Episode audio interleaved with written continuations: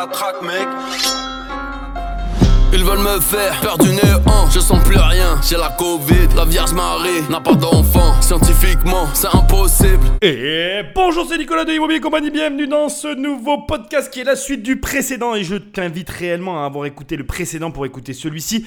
Bien évidemment, la dernière fois, eh bien, j'ai analysé le reportage de BFMP. Je ne vais pas encore repartir dans le débat parce que soit tu as écouté, soit tu n'as pas écouté. Si tu tombes sur cette euh, vidéo, ce podcast, sans avoir écouté le précédent, tu risques de rien comprendre. Donc, va directement écouter euh, l'analyse.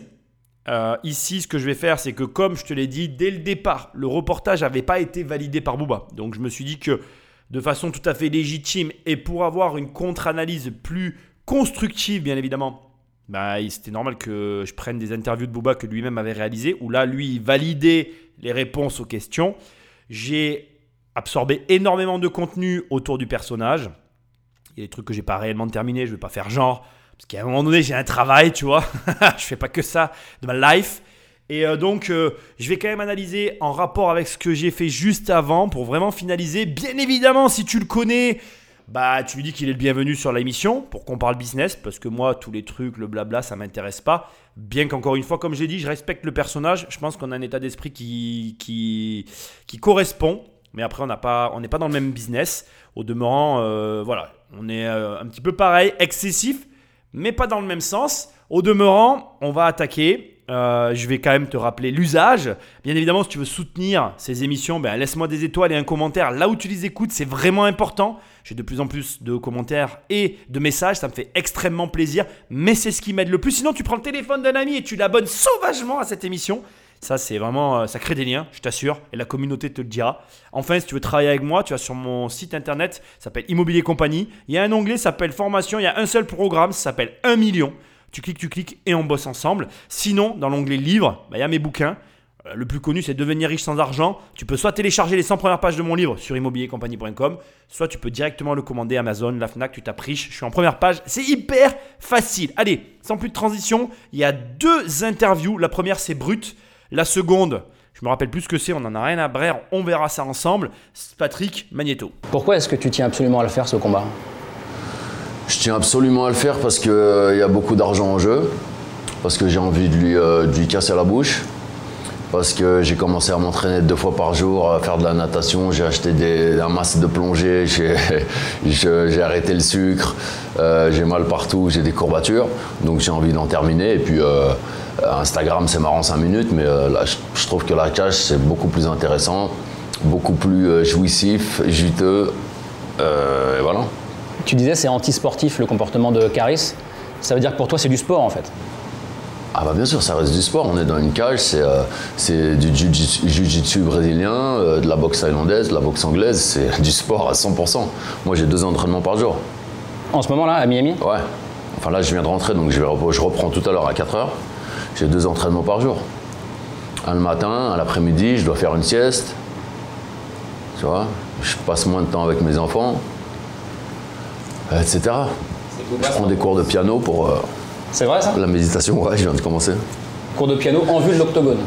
Non, pas en vue, mais ça fait partie de mon. Je pense que je vais me refaire Game of Thrones le soir pour, euh, pour éviter de sortir et de. Voilà, rester dans, rester dans mon objectif. Ce passage pour moi il est mythique. Je te cache pas que c'est très important pour moi que tu l'écoutes plusieurs fois. Parce que vraiment, on a ici la quintessence de l'état d'esprit du mec et de l'état d'esprit que tu dois avoir. Premièrement, il euh, te décrit, mais avec une précision chirurgicale, l'engagement, l'engagement qu'il a. Et son engagement, il est hyper élevé. Je m'explique.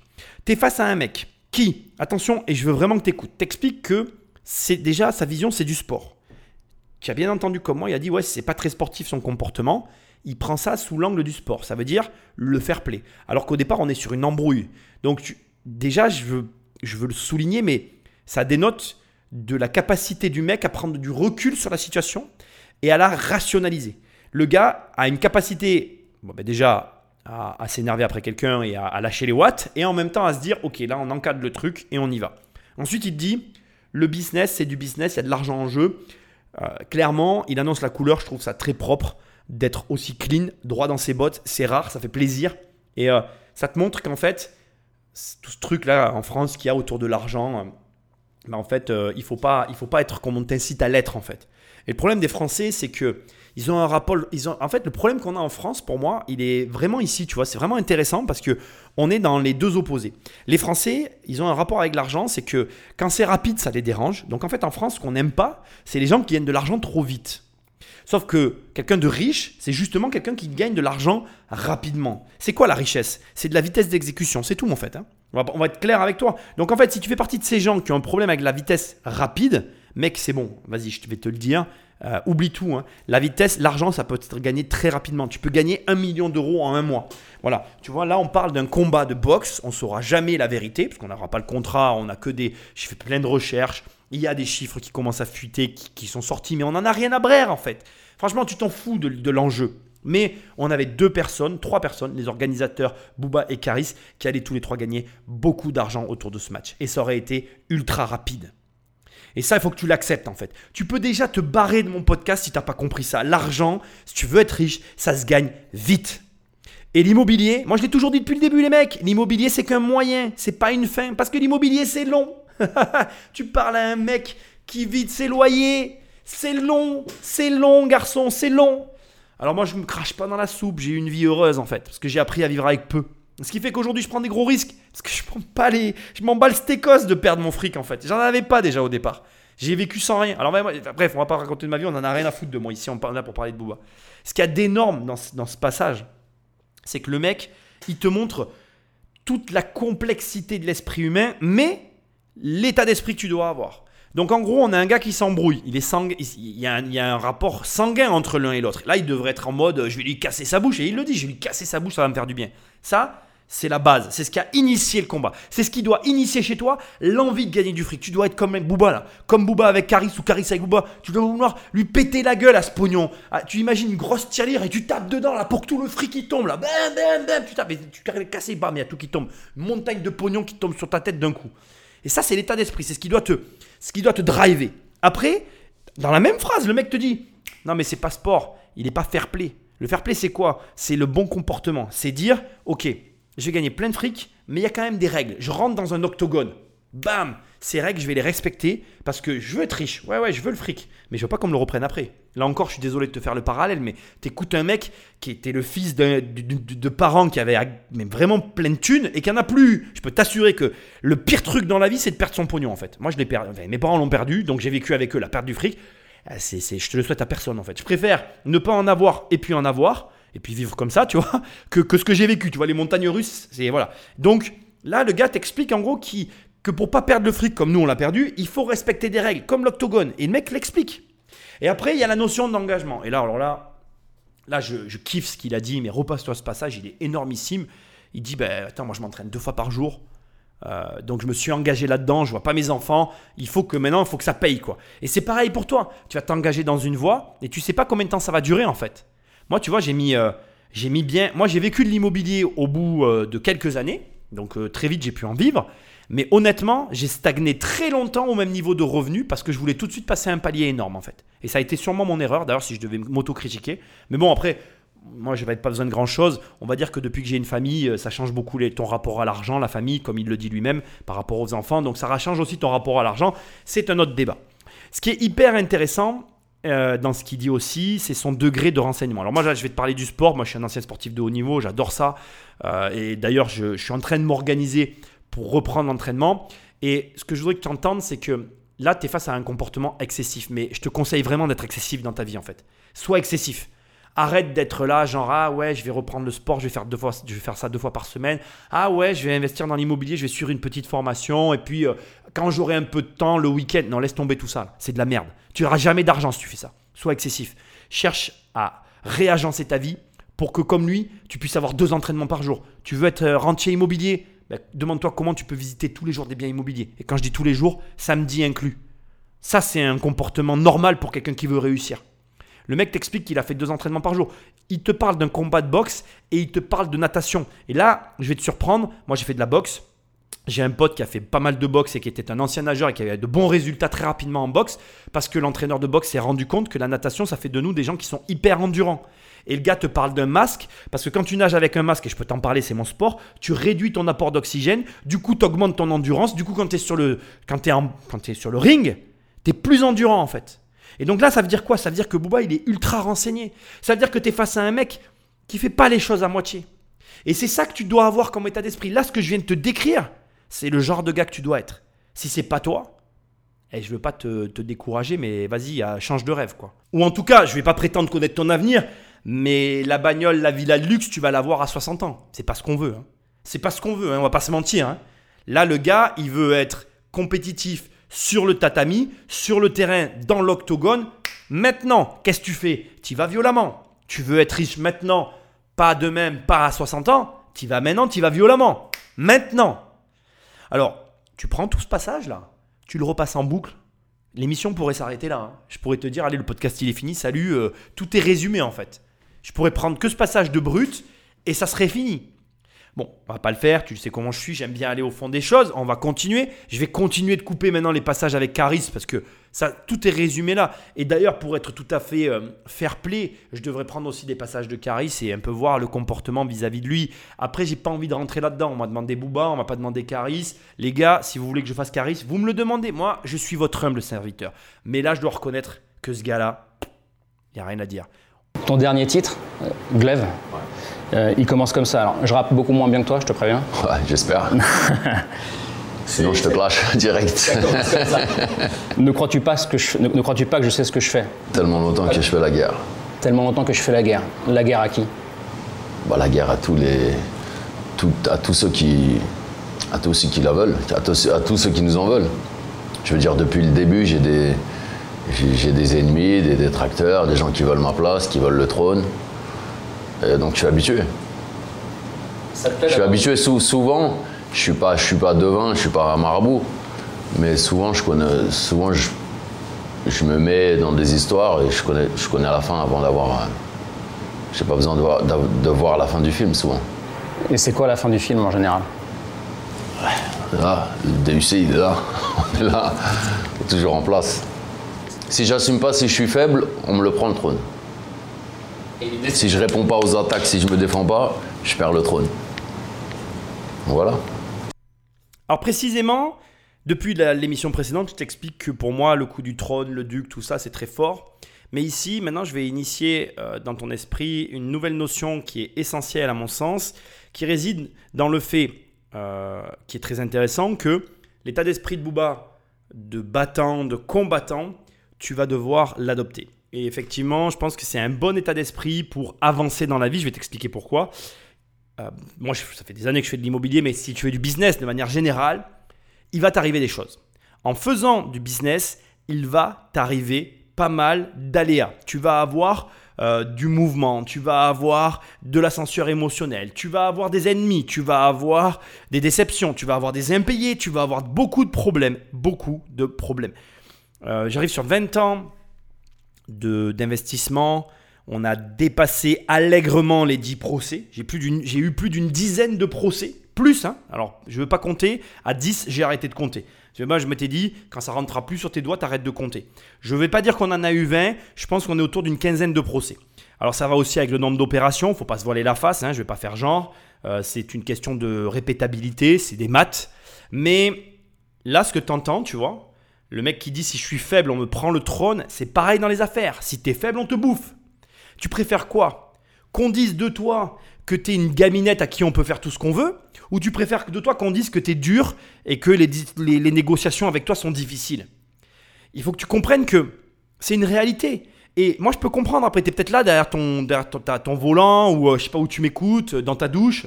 non, j'espère pas. Bref, je sais pas où tu es que tu m'écoutes, mais tu es peut-être là en train de te dire ouais, mais moi, c'est pas mon style d'être euh, dur comme ça. Associe-toi avec un mec de ce calibre-là, en fait. Ne te leurre pas. Il te faut un mec comme ça à côté de toi. Hein. Tu peux très bien ne pas être cette personne-là, mais tu dois avoir dans ta team ce genre de personne. Moi, je suis le mec qu'on envoie au front. C'est pas tous les jours facile.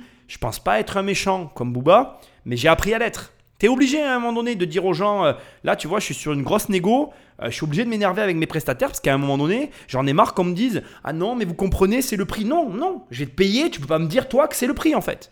Là, tu vois, je, rapidement, je te parle d'un truc dans lequel je suis. Je dois faire une offre sur un projet.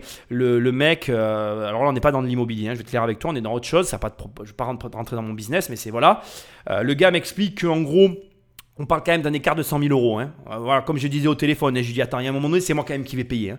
Et je, n'accepte pas que le prestataire m'explique que le prix qu'il a évalué lui-même, parce que je sais qu'il a évalué ce truc-là, ce soit le bon.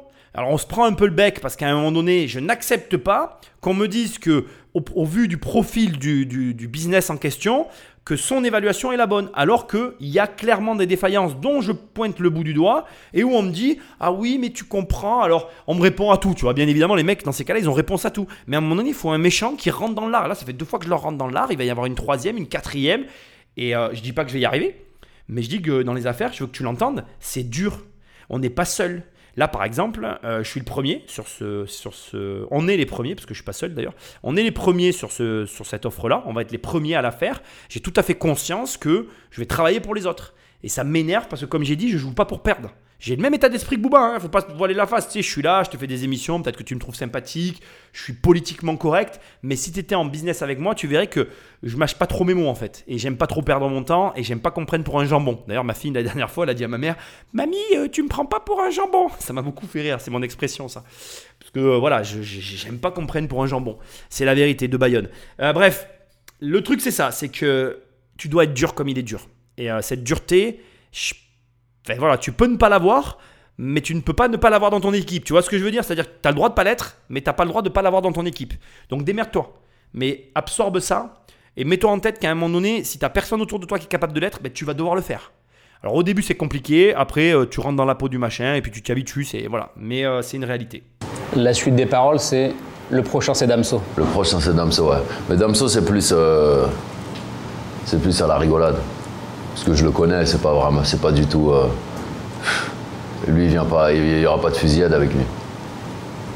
C'est plus. Euh, bah, je réponds encore, il, a il nous a traité de salope alors qu'on l'a aidé, on a, on a construit sa carrière, on l'a aidé euh, sans lui enlever tout le talent qu'il a, hein. c'est aussi dû à son talent. Mais on l'a vraiment, on l'a vraiment aidé, on a vraiment kiffé l'artiste, etc. On a, on a beaucoup bossé son projet, on a partagé, on l'a aidé. Et puis euh, à la fin de son contrat, il, traite les maisons de 10 de salope. C'est ça que t'as pas aimé en fait Ah ouais, non, j'apprécie pas trop. J'apprécie à moitié, comme dirait Fred de Sky. Damso, c'est un, un, gentil, c'est pas, je le vois pas, je sais même pas s'il fait, fait du sport. Je sais même pas s'il sait courir. Donc c'est intéressant. Ce qui est intéressant avec Caris, c'est qu'il a une grande gueule, c'est qu'il est un peu costaud. Il a dit qu'il allait boire mon sang, briser les os, qu'il s'entraîne un peu à la boxe. Donc c'est intéressant. Je trouve que l'affiche, elle est, elle est pas mal. Je vais te briser tes os, je vais te boire ton sang. Et puis c'est un peu, c'est moi qui l'ai, c'est un peu père-fils. C'est moi qui l'ai, c'est moi qui l'ai fait de toutes pièces. Il se retourne contre euh, son père, donc euh, je dois le corriger. Donc l'histoire, elle est, elle est belle. Il y a deux choses, et si tu as écouté l'émission précédente, la première, on va commencer par celle-là, même si ce n'est pas dans l'ordre de ce qui vient d'être dit. Euh, c'est hyper intéressant. Euh, je pense que je l'ai montré avec les sociétés de Booba et tout. Il est dans la symbolique. Et là, j'aime beaucoup ce qu'il fait parce que, voilà, comme il dit, il y a un symbole. Et tu vois, il est visuel, ce mec. Alors, bon, je ne vais pas refaire l'analyse de tout à l'heure, mais c'est vachement important. Et ça aussi, bah, je ne peux pas te l'enseigner, en fait. Je peux que te le montrer. Le symbolisme, c'est quelque chose de fort. Tu fais des choses pour quelque chose. Moi, les sociétés, elles ont toutes des noms qui ont un rapport avec ma grand-mère. C'est ma grand-mère qui a initié un, symbolisme au niveau de nos entreprises. J'ai perpétué une tradition familiale que j'ai à cœur de continuer dans cette direction-là. Et ça me plaît en fait, parce que je connais les significations, je comprends les symboles qui étaient utilisés par ma famille, que je réutilise humblement. Je suis, je suis, un, je suis comme un passeur de quelque chose, tu vois. Moi, on m'a donné un truc que je vais redonner à ma fille, qu'elle va redonner à son enfant. Je suis rien dans cette histoire. Et je pense que cet aspect symbolique des choses, c'est ce qui donne un petit peu à certaines personnes cette... En tout cas, moi je vais parler pour moi, mais je sais qu'il va le dire aussi tout à l'heure dans cette interview-là. Moi, si j'ai pas peur de la mort, c'est en partie grâce à ça. C'est parce que je sais que je construis un truc qui va être transmis, perpétué, qu'on m'a donné, que je vais redonner. Et moi, je suis le garant juste d'un truc, tu vois, on me confie quelque chose et je dois le faire. Et Booba, c'est un peu ça en fait. Il a cette euh, capacité, à cette sensibilité à percevoir les symboles Et tu vois, ça va au-delà de ça, puisque il les perçoit déjà euh, pour lui par rapport à ce qu'il fait, mais il les perçoit aussi pour le business. Quand il dit l'affiche, elle est belle, tu vois, c'est business là. Là, on est business, mais il a raison en fait. L'affiche, elle est belle. Tu vois, euh, la dernière fois, là, là j'ai eu une inspiration euh, par rapport à ce, que, sur quoi je travaille actuellement, rien à voir avec mes affaires. J'ai capté tout de suite le moment, j'ai tout mis en page, paf, je vais travailler dessus, ça va avancer. C'est une sensibilité. Je pense que ça s'apprend, je pense que ça se travaille. C'est une forme d'écoute de soi-même que tu dois euh, laisser. C'est une porte que tu dois laisser ouverte en toi en fait. La, société, elle va, elle va avoir tendance à happer ce truc-là. C'est-à-dire que et d'ailleurs, c'est marrant parce que ce que je vais te dire, c'est, euh, j'en- suis pas convaincu. J'ai l'étrange impression que les études ont un petit peu, chez certaines personnes, tendance à étouffer cette partie-là, mais on l'a tous en fait. On, a tous cette porte en nous. Certains l'ont grande ouverte, d'autres entre-ouverte et d'autres l'ont fermée. Pour moi, les études euh, vont pas avoir le même effet les uns sur les autres. Moi, j'ai fait un peu des études, tu vois, et les études ne m'ont pas broyé. En fait, j'avais tellement la haine pendant que j'étais à l'école que je voulais tellement me barrer de ces classes. J'avais l'impression d'être en prison, en fait, à l'école. Voilà. Donc, euh, moi, l'école a alimenté euh, le fait que la porte reste ouverte et le fait de vouloir me barrer. Mais on est tous différents. Il y a des gens chez qui ça va broyer l'individu et euh, ça va fermer cette, cette espèce de sixième sens qu'on a tous et qui est exacerbé chez lui. Et ça, en fait, encore une fois, je te le dis, ça se travaille. C'est juste le fait de s'écouter. On a tous des intuitions dans nos vies. On a tous des intuitions. Et on les suit ou on les suit pas. Il y a des gens qui vont pas les suivre, il y a des gens qui vont les suivre, il y a des gens qui sont plus suspicieux que d'autres, c'est ok. Mais il faut t'écouter, c'est vraiment important en fait. Et lui, il s'écoute beaucoup et il a raison de s'écouter. Deuxième élément très très important et qui est pour moi une réelle compétence que tout le monde doit travailler, il a cette capacité à évaluer les choses. Quand il parle de Damso, tu vois, il a, un, comportement très paternaliste et il a cette capacité à dire non, voilà, il n'y a, y a pas, euh, a pas un intérêt avec Damso. Il ne faut pas que Damso le prenne mal. hein. Quand il dit ça, c'est juste parce que il a cette capacité à évaluer. Et crois-moi, euh, que tu sois investisseur, businessman, peu importe, la capacité à évaluer, c'est la plus grande des capacités. Moi, aujourd'hui, si je gagne de l'argent, c'est par rapport à ma capacité à évaluer les choses. J'évalue. Et en permanence, j'évalue. Quand mon comptable valide mes évaluations, j'ai gagné de l'argent. Quand j'ai bien évalué mon business model, j'ai gagné de l'argent. Quand j'ai bien évalué le bien immobilier que j'achète, j'ai gagné de l'argent. Ta capacité à évaluer tout ce que tu fais, c'est avec ça que tu gagnes du pognon. Et là, on a un mec, il évalue même l'humain. Et ta capacité à évaluer les hommes, elle est primordiale. Ne te leurre pas. Hein. Si tu te lances dans le business, ou si tu es déjà dans le business, tu vas devoir t'entourer. Si tu n'es pas capable d'évaluer les personnes autour de toi, mec, tu vas aller nulle part. Donc, ta capacité à évaluer est une des clés de la réussite. Et là, bam, plein fer, il te la met devant toi. Ce mec-là, tu le sens, tu le vois, il est facile à décrypter sur ce point-là, il a une capacité à évaluer les choses. Et d'ailleurs, c'est vraiment intéressant, je, vais même aller jusqu'à dire que je pense qu'il est capable d'aller dans les clashs parce qu'il l'é- il l'évalue, et il le dit tout à l'heure, il l'a dit plus ou moins. Comme il arrive à pressentir plus ou moins la fin du truc, il va s'engager dans des clashs qui vont lui attirer ce qu'il cherche à obtenir. Et c'est ça qui est bon en fait. Et ça se développe. hein. Encore une fois, moi, en tout cas, t'écoutes un mec qui croit que tout ça, ça se développe. Alors il y a des gens qui vont dire non, hein, c'est pas vrai, tu l'as ou tu l'as pas, ça veut rien dire en fait. En vrai, c'est quoi qui fait la différence Tu vois, moi, pourquoi j'arrive à évaluer les immeubles mieux que le reste? Parce que j'achète plus d'immeubles que n'importe qui. Pourquoi euh, il y a des gens qui arrivent à mieux évaluer les sociétés que moi? Parce qu'ils achètent plus de sociétés que moi. Pourquoi euh, Booba, il s'en sort mieux dans les clashs? Parce qu'il se clash plus que toi. Pourquoi Booba, il va être meilleur qu'un tel autre dans un octogone? Parce qu'il s'entraîne plus que toi. En réalité, ce qui fait que une personne performe plus que toi, bah, c'est juste qu'elle en fait plus que toi dans le domaine en question. Il y en a eu pas mal des clashs depuis le début de ta carrière. Ouais. Ce qu'il faut dire aussi, je te coupe, c'est que j'apparais souvent comme le mec qui est en clash avec tout le monde, mais faut, faut, faut pas oublier que je suis, je suis dans le game depuis euh, plus de 20 ans. Donc c'est aussi normal que, que j'ai un, un lourd passé, un historique. De clash. Peu de, ouais, de clash euh, en général. Peu de gens durent aussi longtemps dans, mon- dans mon métier. Mais est-ce qu'il y a quelque chose que t'aimes dans le clash Par ailleurs? Euh, je- moi, je suis un compétiteur. Je suis un sportif de, de base depuis tout petit. Donc, euh, et j'aime pas être en tort. Les classes, j'en ai démarré aucun. Euh, donc, ouais, ça me, ça me met un peu de. C'est épicé, quoi. Ça épice un peu le truc. Quand je suis pas en tort et qu'on m'attaque, ça me dérange pas forcément. Ça me, ça me donne un petit coup de boost. Ça me motive. Toi, t'attaques jamais le premier, c'est ça que tu dis? Non. Enfin, dans tous les clashs connus, j'ai jamais attaqué. Euh, Rof, Lafouine, Caris, c'est eux. Et tu te dis jamais, euh, Bon, allez, on arrête les clashs, on se reparle.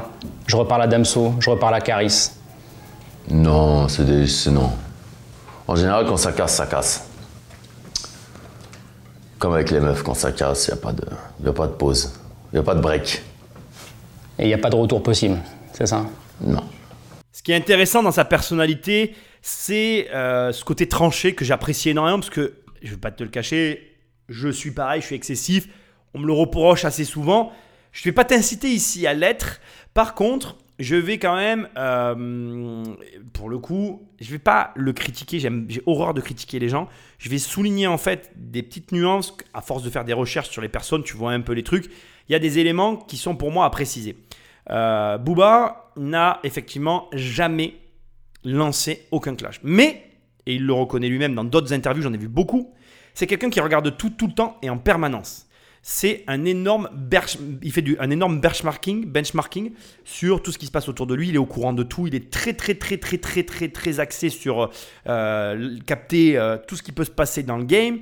Et du coup, il est possible que à des moments, il ne laisse non plus rien passer. C'est-à-dire que personnellement, et j'ai aucun problème à le dire, je ne te conseille pas d'adopter ce genre de comportement. Alors bien sûr, là-dessus, on est différents, lui et moi, parce que moi, je suis dans l'extrême opposé, je regarde rien, je veux pas regarder quoi que ce soit, ça ne m'intéresse pas, la production de contenu des autres.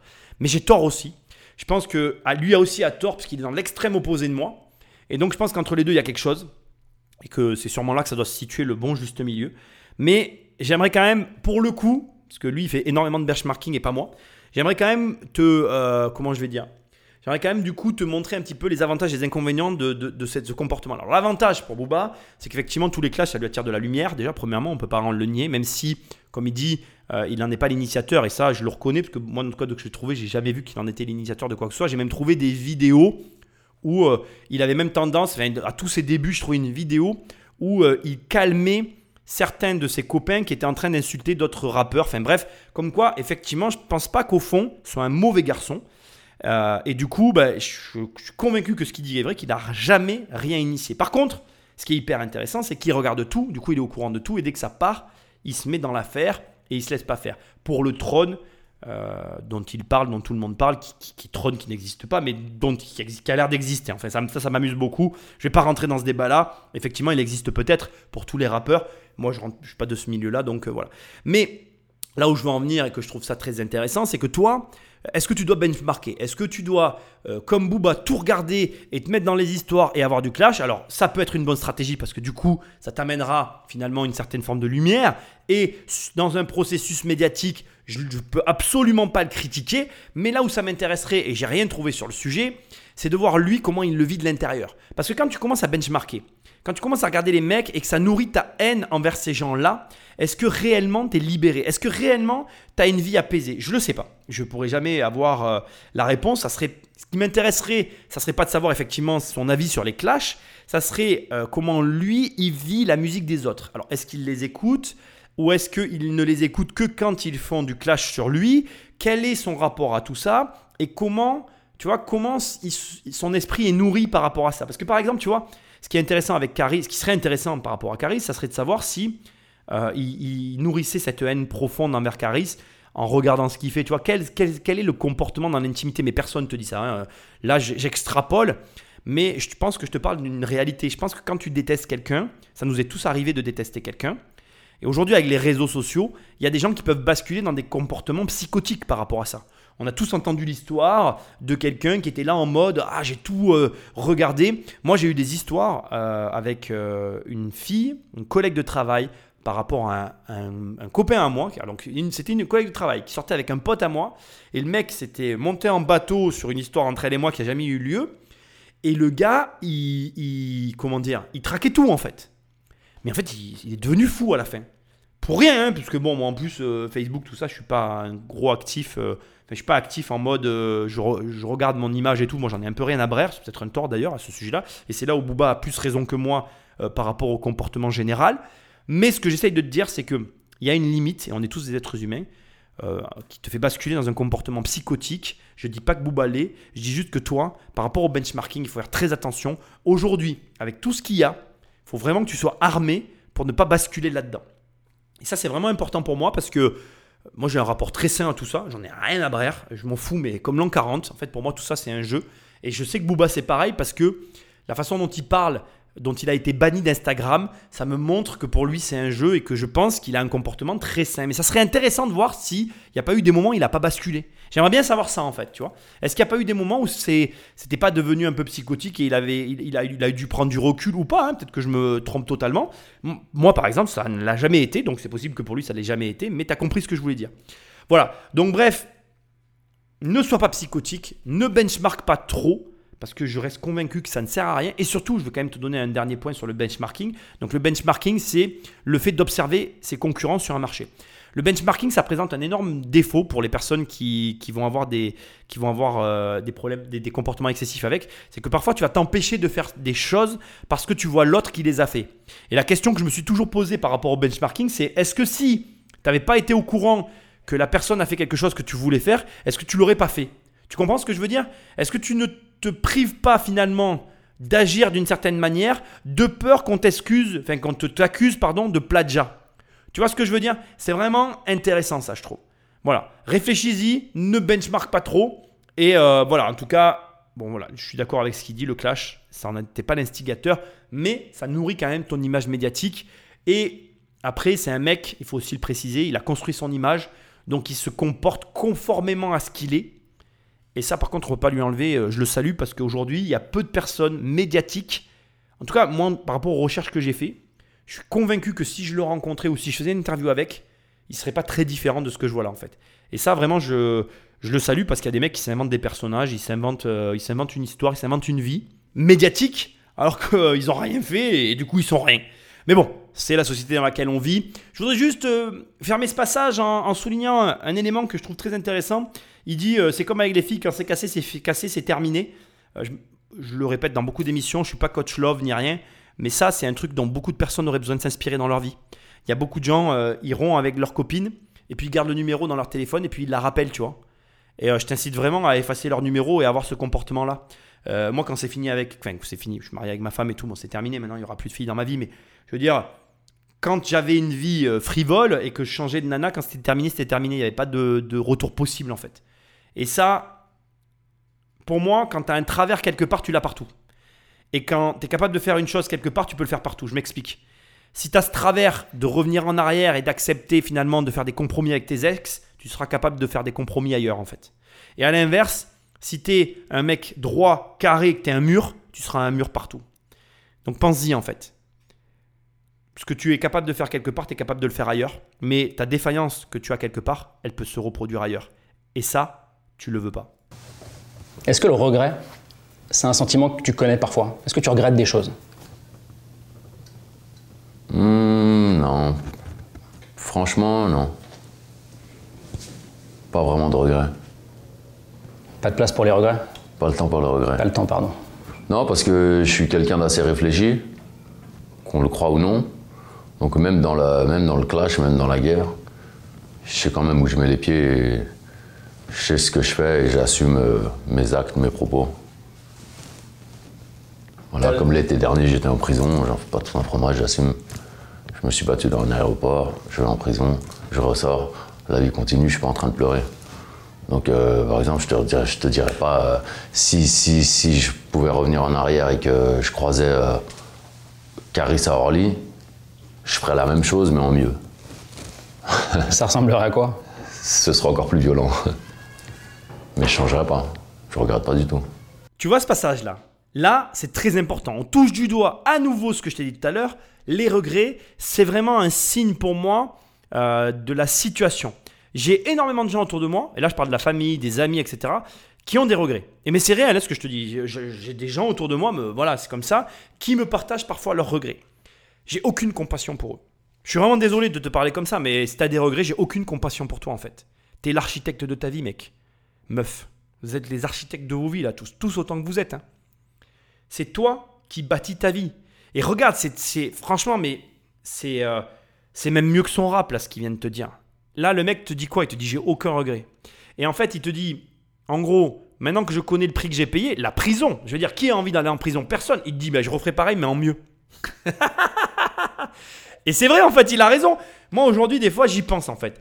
Des fois, je me dis, putain, mais euh, j'aurais pu aller plus vite en fait. Des fois, je me le dis. Mais en fait, tu sais pourquoi je me dis ça? C'est parce qu'aujourd'hui, je sais plus de choses encore qu'avant et du coup, j'agirai pas pareil. Et c'est ça qui est drôle en fait. C'est que quand tu connais le prix des choses, ben, tu dis putain, mais ça, je l'aurais fait plus intensément. Et aujourd'hui, je fais encore moins de concessions qu'avant. Alors, je suis peut-être plus con parce que dans concession, il y a con. ça, je, je le nie pas et je m'en fous en fait. Mais c'est intéressant parce que dans les personnes que je vois qui ont des regrets, 100% du temps, mais alors écoute bien ce que je vais te dire, j'ai envie de dire 300% du temps parce que c'est ce que je pense, c'est tout simplement un problème d'audace. Et j'ai toujours la même rengaine qui revient. Ah mais si j'avais su. Et, c'est toujours le même genre d'histoire. Alors je vais te la faire à la façon générale pour qu'on se comprenne en mode booba. En gros, ce sont des personnes, c'est-à-dire que je vais faire en sorte que ce que je vais te raconter, tu puisses identifier à ça sans que je te donne de mots dessus. Et si les membres de ma famille m'écoutent, pardonnez-moi. Euh, c'est comme ça, c'est ce que je pense.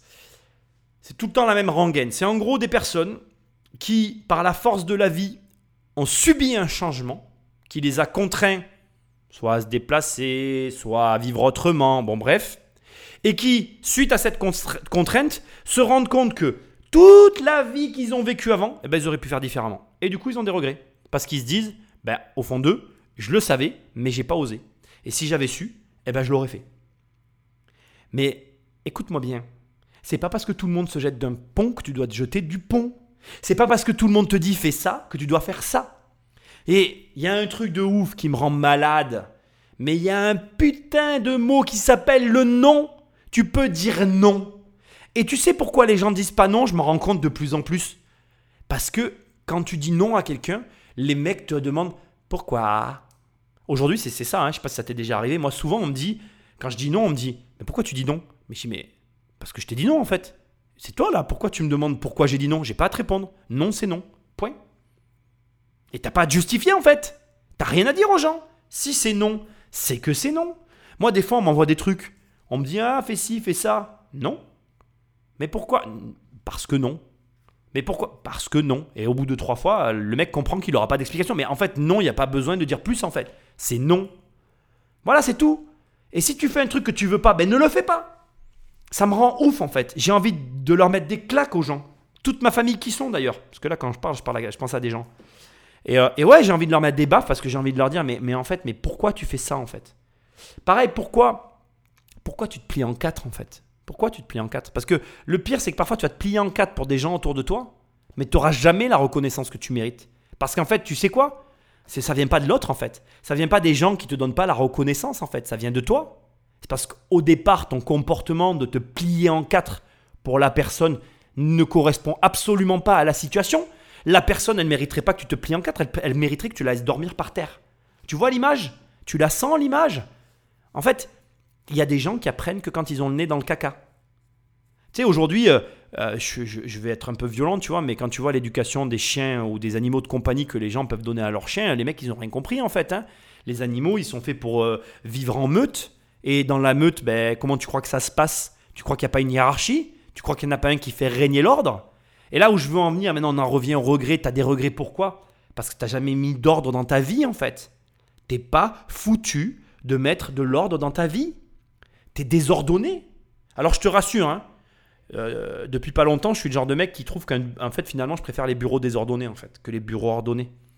Parce que si le bureau est le reflet de ce que tu as dans la tête, si ton bureau est vide, bref, tu as compris là où je voulais en venir. Mais ce que j'essaye de te dire, c'est que le problème, c'est pas que le bureau soit ordonné ou désordonné. Quand je dis désordonné, ça veut juste dire que tu n'es pas capable de faire passer tes sentiments, tes besoins avant ceux des autres.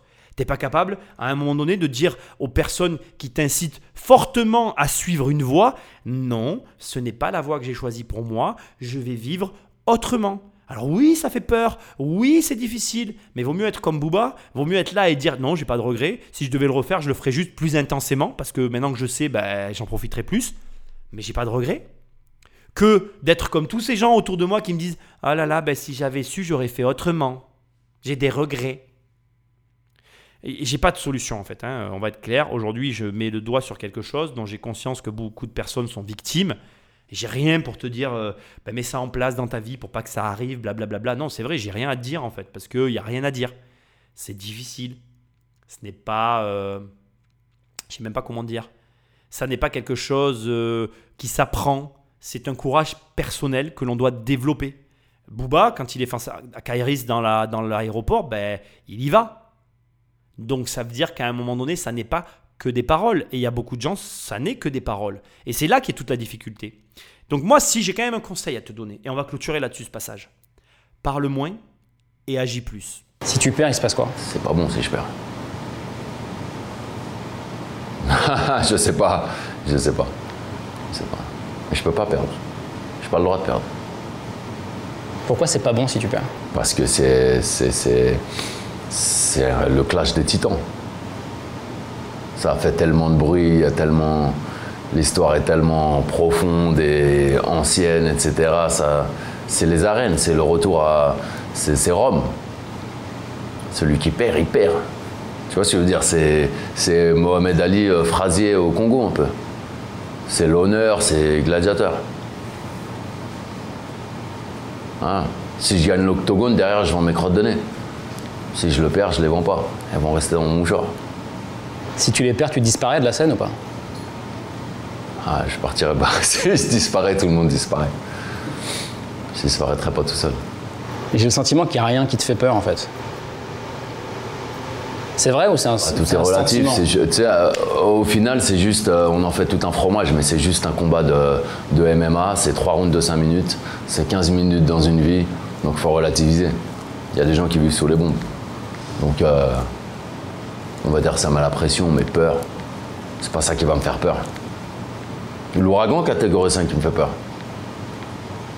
Ouragan catégorie 4, 5, je fuis. Octogone, je fuis pas. Bon là encore, je vais analyser dans le désordre. Il y a deux choses, et dont une qui me plaît particulièrement, que je fais tout le temps, c'est la mise en perspective. Là, ils viennent te faire une mise en perspective de ouf que j'adore. Je fais ça tout le temps. Fais-le en permanence. Sers-toi de ça, c'est un outil puissant. Le mec te dit, attends mais, alors là on fait tout un fromage, mais c'est 15 minutes dans une vie, c'est 3 rounds de 5 minutes. C'est rien.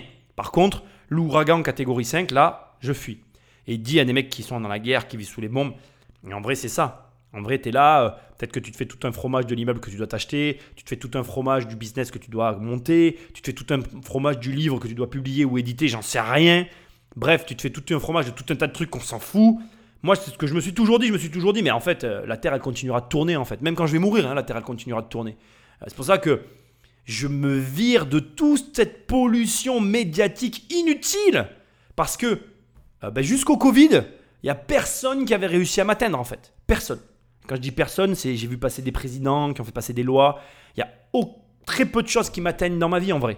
Et en vrai, la plupart des gens, ils auraient besoin réellement, concrètement, de mesurer l'impact de tout ce qu'ils ils s'abreuvent comme information inutile. Parce que c'est ça la vérité. hein. Les gens s'abreuvent de choses dont on s'en fiche, mais royalement. Ils sont là, ils savent des trucs. Moi, des fois, les mecs me disent Ah, t'as vu, il s'est passé ça à tel endroit? Non, mais j'en ai rien à foutre. Parce qu'en vrai, il peut se passer ce qui, n'importe quoi, n'importe où. Ça me touche pas, en fait. Donc, j'en ai rien à voir. Moi, je n'agis que sur ce que je peux agir. Et ne m'intéresse que ce sur quoi j'ai une emprise. Ça te paraît comment? Égoïste Égocentré J'en ai rien à foutre, en fait. Je suis heureux, bordel.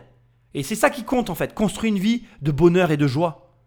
Moi, tous les jours où je me réveille, je suis heureux. Je fais ce que je veux, quand je veux, à l'heure que je veux. Je fais le travail que je veux, où je veux, comme je veux. Bref, je suis heureux. Tu peux dire ça, toi? Ben, je te le souhaite. Et si tu peux pas, il te suffit juste de mettre en place dans ta vie des actions pour que ça arrive. Point. Booba, il peut parler comme moi. Je peux parler comme moi. Il y a peu de gens qui peuvent parler comme moi. Et comme je t'ai dit tout à l'heure, moi, j'ai autour de moi plein de gens qui ont des regrets. Deuxième élément que je trouve impressionnant, et ça va aller en concomitance avec ce que je viens de te dire, le garçon en parallèle, il se met une pression de ouf malgré tout. hein. C'est-à-dire qu'il est capable de te faire une mise en perspective de, de taré qui te fait te dire, bah oui, effectivement, il a raison, pour 15 minutes dans une vie, je vais pas avoir peur. Mais en même temps, le gars, il te dit, je peux pas perdre en fait. Et puis si je meurs, tout le monde disparaît avec moi. Donc, tu vois ce paradoxe, c'est ça l'être humain en fait. Moi aussi, je suis paradoxal. Moi aussi, si tu écoutes toutes mes émissions, tu vas trouver des, des, des, des, choses qui se contredisent en fait. Mais c'est ça qui fait qu'on est des êtres humains. C'est ça qui fait ta force. C'est ça qui fait que tu es qui tu es. Et il faut pas avoir peur d'avoir des, contradictions fortes comme ça. Moi, je suis un mec euh, qui est capable de se faire un plan sur 10 ans, mais qui est, qui est pas foutu de te dire ce qu'il va faire la semaine prochaine. Et, je crois pas que c'est un paradoxe ça? Mais en fait, c'est ça que tu dois arriver à faire. Tu dois pas avoir peur de ça. Parce qu'on est tous pareils. Et là, il te le montre, il te dit, voilà, ouais, j'ai une pression de ouf, ok, je m'entraîne comme un malade et tout, je veux gagner, je ne peux pas perdre, sinon, euh, ben, mes crottes de nez restent dans le mouchoir et je pourrais pas les vendre. Donc, il a encore une fois cette capacité à mesurer l'enjeu réel derrière ce qui se passe. Mais en parallèle, tu dis, bon, c'est bon, 15 minutes dans un round, euh, ça ça va pas me faire un trou là où j'en ai pas. Au pire, si on envisageait vraiment le pire, il, il, est- il défonce Caris et il va devoir lui arracher une oreille, il va perdre un bout d'oreille. Bon, ce sera pas le premier, ce sera pas le dernier. Si on envisageait le pire, mais dans tous les cas, si on envisage cette configuration-là, ça veut dire qu'il est en train de le laminer et donc du coup, il a gagné son truc, tu vois. Et dans le, meilleur des cas, il l'écrase total, il se passe rien en un round, et dans, le- dans le pire pire des cas, il perd. Et puis voilà, moi je soutiens personne dans cette histoire, quoique j'aurais aimé le voir, l'octogone. Maintenant, avec le recul et qu'on voit l'investissement qu'il a mis derrière tout ça, T'imagines la frustration qu'il doit avoir derrière ça. Je pense pas qu'il ait de regrets là encore. S'il était là, on pourrait en parler parce qu'il y a eu un investissement de taré et je le mesure d'autant plus que je me suis entraîné pendant des années deux fois par jour. Je peux t'assurer que c'est une destruction pure et simple de la vie privée, un entraînement comme ça. Donc après, c'est compliqué à, mettre en place, mais c'est faisable. hein. Il est père, il arrive à le faire, donc ça te montre que tout le monde peut le faire. Après, ce qui serait intéressant aujourd'hui, ça serait de savoir le recul euh, qu'il a sur tout ça par rapport à l'engagement qu'il y a mis. Parce que du coup, je pense pas qu'il ait des regrets, mais bon, ça doit être énervant de se dire qu'il était à un doigt d'a- d'atteindre l'objectif et qu'il est passé à côté. Mais ça, c'est le jeu dans tous les domaines et tu dois là encore en tirer une leçon de tout ce que je suis en train de te dire, c'est que tu peux t'engager à fond dans quelque chose et qu'il se passe rien en fait. Et au pire, t'en ressors avec quoi? Avec quoi il en ressort à ton avis? Ben, il en ressort avec plus de hargne. Et cette, cette force qu'il a emmagasinée, il l'a peut-être canalisée, détournée pour faire autre chose avec. Rien n'est jamais perdu dans la vie. Rien n'est jamais perdu. Les seules choses qui sont perdues, c'est quand on décide qu'elles le sont. Donc c'est que toi qui es le seul maître finalement de ta propre destinée. C'est toi qui es le seul à décider si les expériences que tu mènes, si la vie que tu mènes, elle est utile ou elle est inutile. Tu peux très bien prendre quelque chose que tu as fait dans ta vie, le détourner et t'en servir pour autre chose. Et ça, on verra si Booba arrive encore à rebondir là-dessus, mais je ne serais pas surpris qu'il y arrive. Rien ne me surprendrait parce que moi, je me suis toujours considéré comme un pirate. Et tu sais qu'est-ce qu'il y a de, de- de drôle avec les pirates? C'est qu'ils se reconnaissent entre eux. Est-ce que tu as le sentiment qu'on te connaît mal? Et est-ce que ça te dérange d'ailleurs? Ouais, c'est ce que j'allais dire. euh, J'ai le sentiment que oui, je peux être euh, incompris, mais c'est normal. Le, le- vu de l'extérieur, ça, ça doit être tellement compliqué que ça me dérange. Je, je le comprends, mais ça me dérange pas d'être mal compris, puisque tant que moi, je, je sais, je, je sais qui je suis, je suis en paix avec moi-même, j'assume mes actes, je sais où je vais, donc euh, non, j'ai pas de problème. pas de problème avec, avec ça. De toute façon, ça fait partie du truc. On m'aime, on me déteste, c'est très bien. Ouais, mais je t'en- je t'entendais euh, à la radio l'autre jour et tu parlais euh, du dormeur du Val, de Rimbaud. Euh, je pense qu'il y a plein d'auditeurs de France Inter qui, à l'époque, euh, enfin à ce moment-là, ont dû se dire euh, Ah, Booba, il connaît Rimbaud. Booba est allé à l'école. Bien sûr, je connais Rimbaud, comme tout le monde. Et ça te dérange pas Non, mais quand je parle de ton image, ça te dérange pas que les gens se disent que c'est pas possible Non, ça me dérange pas, je suis tellement habitué de toute façon. C'est pas grave. Là, ce qui est en train de se jouer, c'est réellement très, très intéressant. Je suis même pas sûr que tu en comprennes la portée et que je sois capable moi-même de l'expliquer. On a deux personnes, donc une personne qui en interviewe une autre. La personne interviewée, c'est la personne célèbre, c'est Booba. Et on a la personne qui pose des questions qu'on ne voit pas dans l'interview et euh, qui est finalement là pour amener la personne interviewée à dire certaines choses. Et ici, on a quelqu'un qui s'attarde sur ce qu'on perçoit de Booba. Et c'est intéressant parce que c'est sans doute la plus grosse des erreurs qu'on fait tous en permanence sur les uns et les autres, c'est de se juger sur les éléments qu'on voit. Et c'est vraiment, vraiment, vraiment quelque chose qu'il faut que tu mesures parce que je suis certain, mais alors certain, que là, ce qui est en train de se jouer, tu le perçois peut-être pas à l'échelle de ta vie. Je m'explique. Quand tu as un avis sur un membre de ta famille que tu connais très bien, quand tu as un avis sur quelqu'un que tu vas regarder sur Instagram ou que tu vas écouter comme moi, peu importe, tous les avis que tu te fais ne sont bâtis que parce que tu vois. Et c'est exactement ce qui est en train de se passer ici avec Booba. La personne commence par lui dire Est-ce que tu n'as pas l'impression d'être mal compris? Et il l'amène sur une interview, qu'il a, une autre interview que le, le questionneur a entendue, où euh, il se surprenait de voir que Booba avait une certaine culture, une profonde culture. Pour que Booba en arrive à dire oui, je suis allé à l'école, tu vois, c'est le sous-entendu est fort. Et d'un côté, on a celui qui vit la situation de l'intérieur, qui s'en fiche parce qu'au final, il sait très bien qu'il a une image et que cette image, il a conscience qu'il peut pas la façonner complètement. Ça explique pourquoi il a cette euh, excess- cette volonté excessive de la contrôler. Et je pense qu'ici, avec ce passage, tu comprends finalement pourquoi quand tu as une image, tu dois la contrôler en fait. Parce que naturellement, ton image échappe à ton contrôle. Et là, tu es en train de le voir. C'est-à-dire que Booba, il sait que son image n'est pas complètement celle qu'il veut donner. Et il sait qu'il y a ce qui se dit et ce que les gens interprètent. Je m'explique. Imaginons que je fasse une blague au premier degré et que toi, tu prennes la blague au second degré. C'est vraiment très intéressant ce que je suis en train de te dire parce que finalement, moi, j'affirme quelque chose dans lequel je crois et toi, tu crois que ce que je dis, je ne le pense pas. On est dans la même réalité, il s'est passé la même chose et pourtant, l'échange qui vient de se produire entre les deux personnes imaginaires que je viens de créer n'aboutit pas sur le même résultat. Moi, je suis très sérieux et je te dis quelque chose dans lequel je crois, et toi, tu crois que je fais de l'ironie, que je suis au second degré. Et au final, quand on va parler de la situation qu'on a vécue communément, on la décrira absolument pas de la même manière. Parce que tu dois comprendre que les images de chacun, elles échappent de toute façon à notre contrôle. Et c'est pour ça que des personnalités comme Booba, qui l'ont compris très vite, ils essayent de tout contrôler pour justement arriver au résultat qu'ils veulent. Qu'ils veulent, puisque là on parle de Booba. Et ça veut dire que j'appuie sur le bouton dont j'ai déjà appuyé dans cette émission, ne benchmark pas trop. Parce que même quand tu benchmark, tu benchmark avec ce que toi tu penses finalement. Et tes pensées, elles t'amènent à des résultats que tu ne, qui ne sont peut-être pas les vrais résultats de la vraie vie. Et donc finalement, ce que tu déduis d'une situation, ça peut être en réalité toute autre chose qui est initiée par la personne qui a provoqué la situation. Et c'est très grave. Et dans les affaires, je t'assure que ce dont je suis en train de te parler est capital.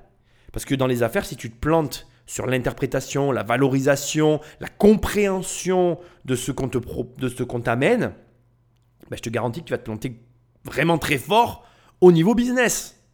Et, et c'est vraiment super, super important ce que je suis en train de te dire. Ce qui est en train de se jouer là est capital.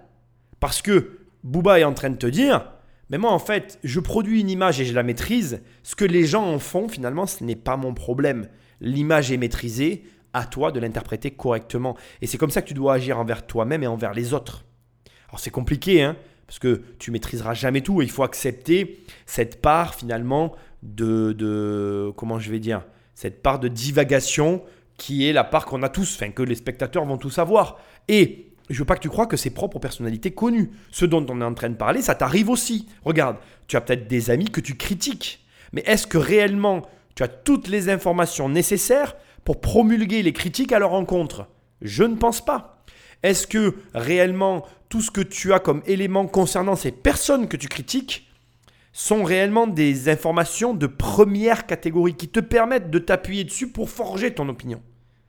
En réalité, tu, tu vas finir par te rendre compte et c'est là où je t'emmène, qu'on n'a jamais tous les éléments concernant une personne.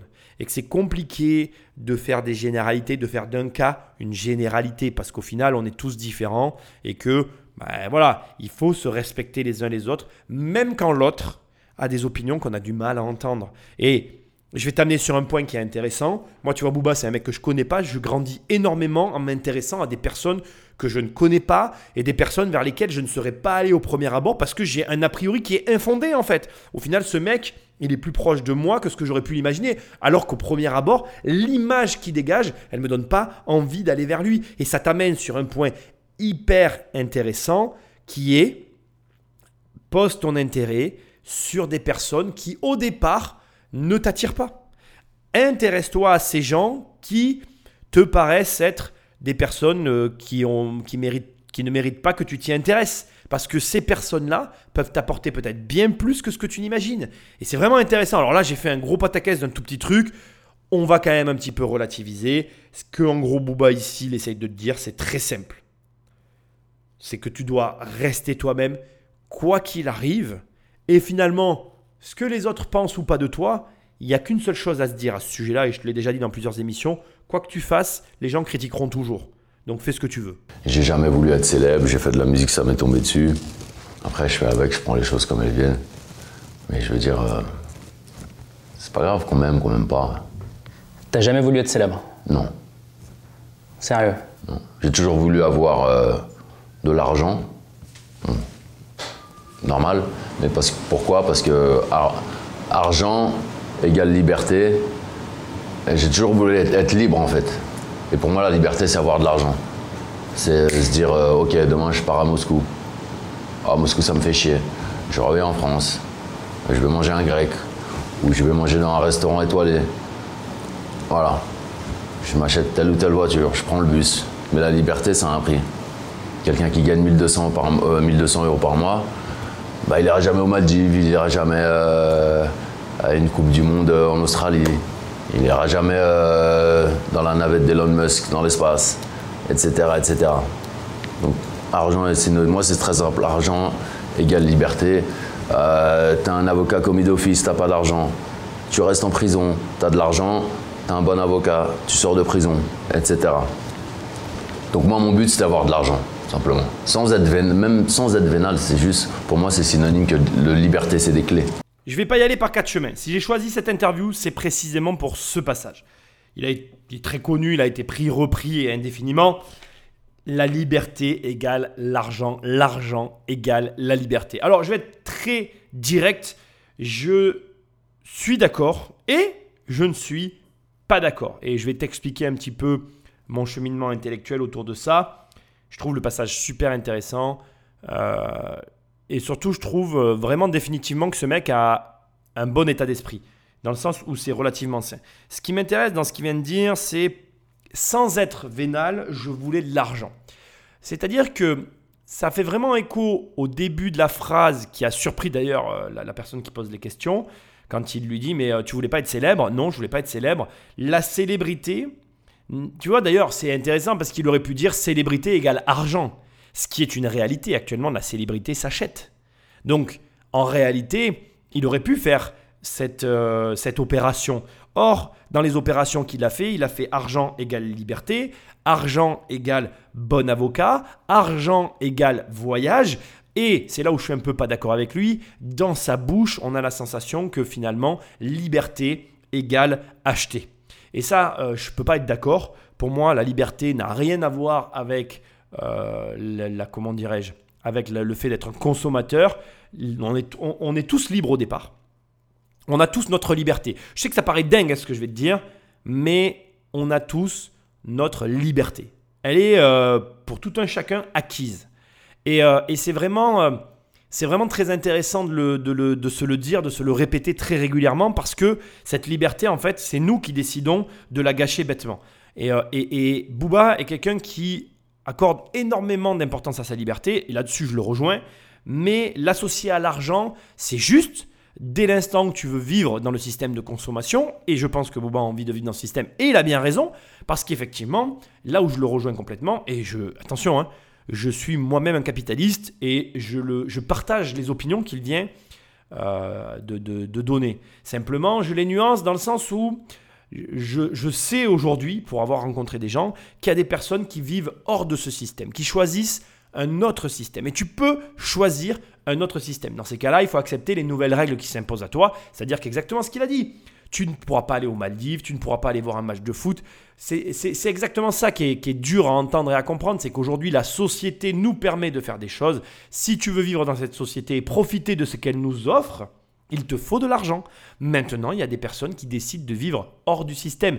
Alors cela, je ne vais pas te mentir, euh, là où je nuance, et mes nuances sont, sont intéressantes dans le sens où elles existent, mais après, il faut avoir envie de vivre comme ça. Et je veux être franc avec toi, je rejoins Booba. Euh, je ne veux pas vivre hors système. Moi, j'ai envie de profiter du système de la même façon que Booba en profite. Et peut-être que toi aussi. Mais dans ces cas-là, il y a un cadre et il va falloir faire avec les règles du jeu telles qu'elles sont établies, sach- sachant que ces règles évoluent en permanence. Et c'est intéressant parce que ce mec connaît les règles de son business sur le bout des doigts. Et n'oublie pas que si aujourd'hui il peut te dire l'argent c'est des clés, et surtout s'il est le maître des clés de son business, c'est parce que, et je te le rappelle, ça fait, il a plus de 20 ans de carrière dans l'industrie, il a euh, cette capacité à maîtriser les rouages de son activité sur le bout des doigts. Aujourd'hui, il connaît les réseaux de distribution, il sait sur quel bouton appuyer pour avoir tel résultat, et c'est précisément ces compétences-là qui lui permettent de parler comme il parle. Alors donc, pour toi qui écoutes et qui est là à te dire, ok, mais moi je voudrais être riche comme Booba. Bah déjà, première étape, et c'est une étape fondamentale, trouve un business où il y a de l'argent.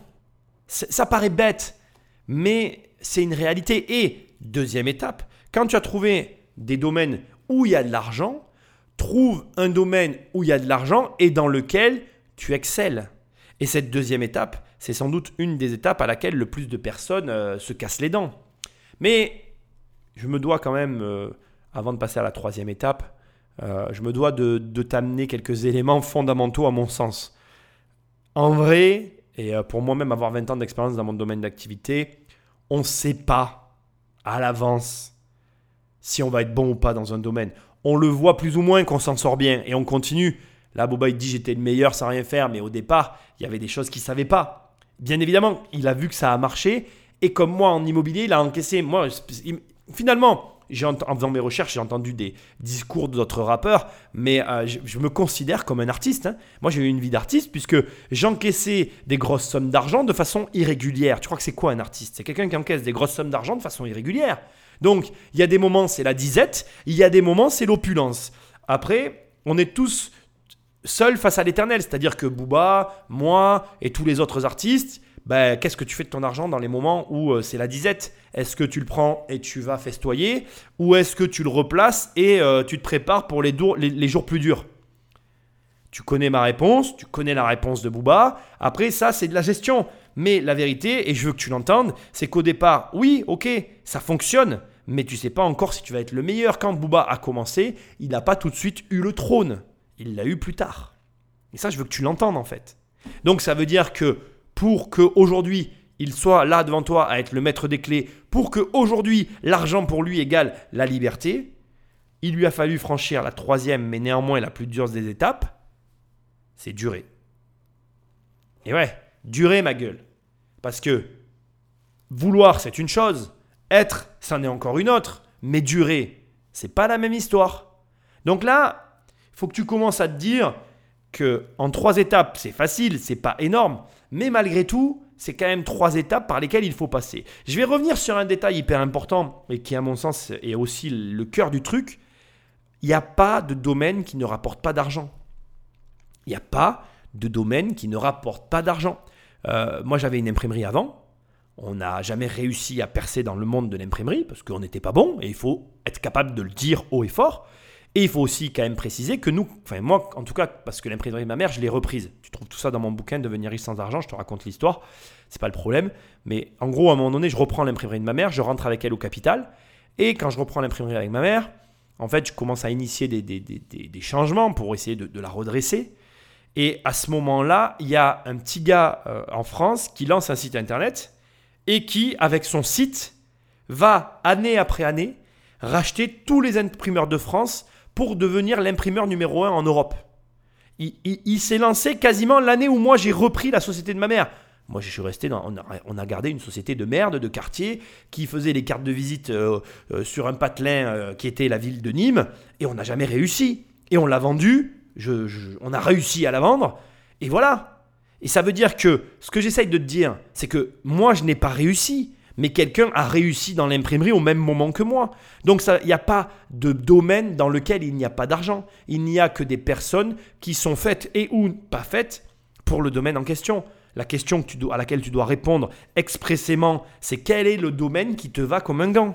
Et ça peut être le rap, ça peut être comme moi l'immobilier, ça peut être euh, la production de contenu YouTube, etc à toi de trouver l'activité dans laquelle tu vas pouvoir exceller et durer, perdurer, traverser les âges, traverser le temps. Parce que ça n'est pas l'un de ces facteurs qui va faire ta réussite. C'est l'ensemble de ces facteurs qui va t'amener à pouvoir parler comme Booba. Si aujourd'hui, Booba a la liberté, j'ai la liberté, c'est parce qu'à un moment donné, on a duré. Et durer, c'est pas donné à tout le monde. Donc la prison, tu l'as connue à quatre reprises? La dernière fois, c'était à Fleury, euh, après la, bagarre à Orly. Euh, quand on n'a pas connu la prison, il y a des fantasmes de dingue sur la prison. Ça fait peur, la prison. Comment ça se passe, en fait, euh, la vie en prison? Bah, il y a, prison de mes débuts, et Fleury, c'était différent. Parce que la prison de mes débuts, j'avais commis des crimes. Donc, j'étais pas vraiment surpris d'y être.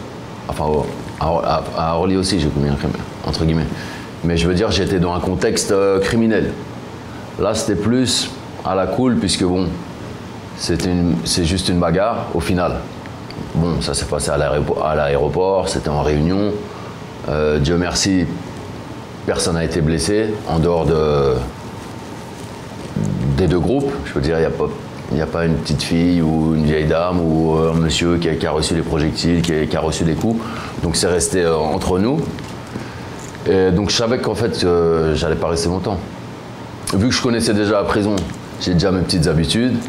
Donc j'étais pas perdu. Je savais que j'y resterais pour un mois maximum. Je connais la loi, j'y étais plusieurs fois. Donc j'étais assez détendu entre guillemets. Ça m'a même permis euh, un peu de me reposer. Je dis pas que c'est- super la prison, c'est horrible et je la souhaite à personne. Mais je veux dire, dans mon cas, c'était presque de la promo.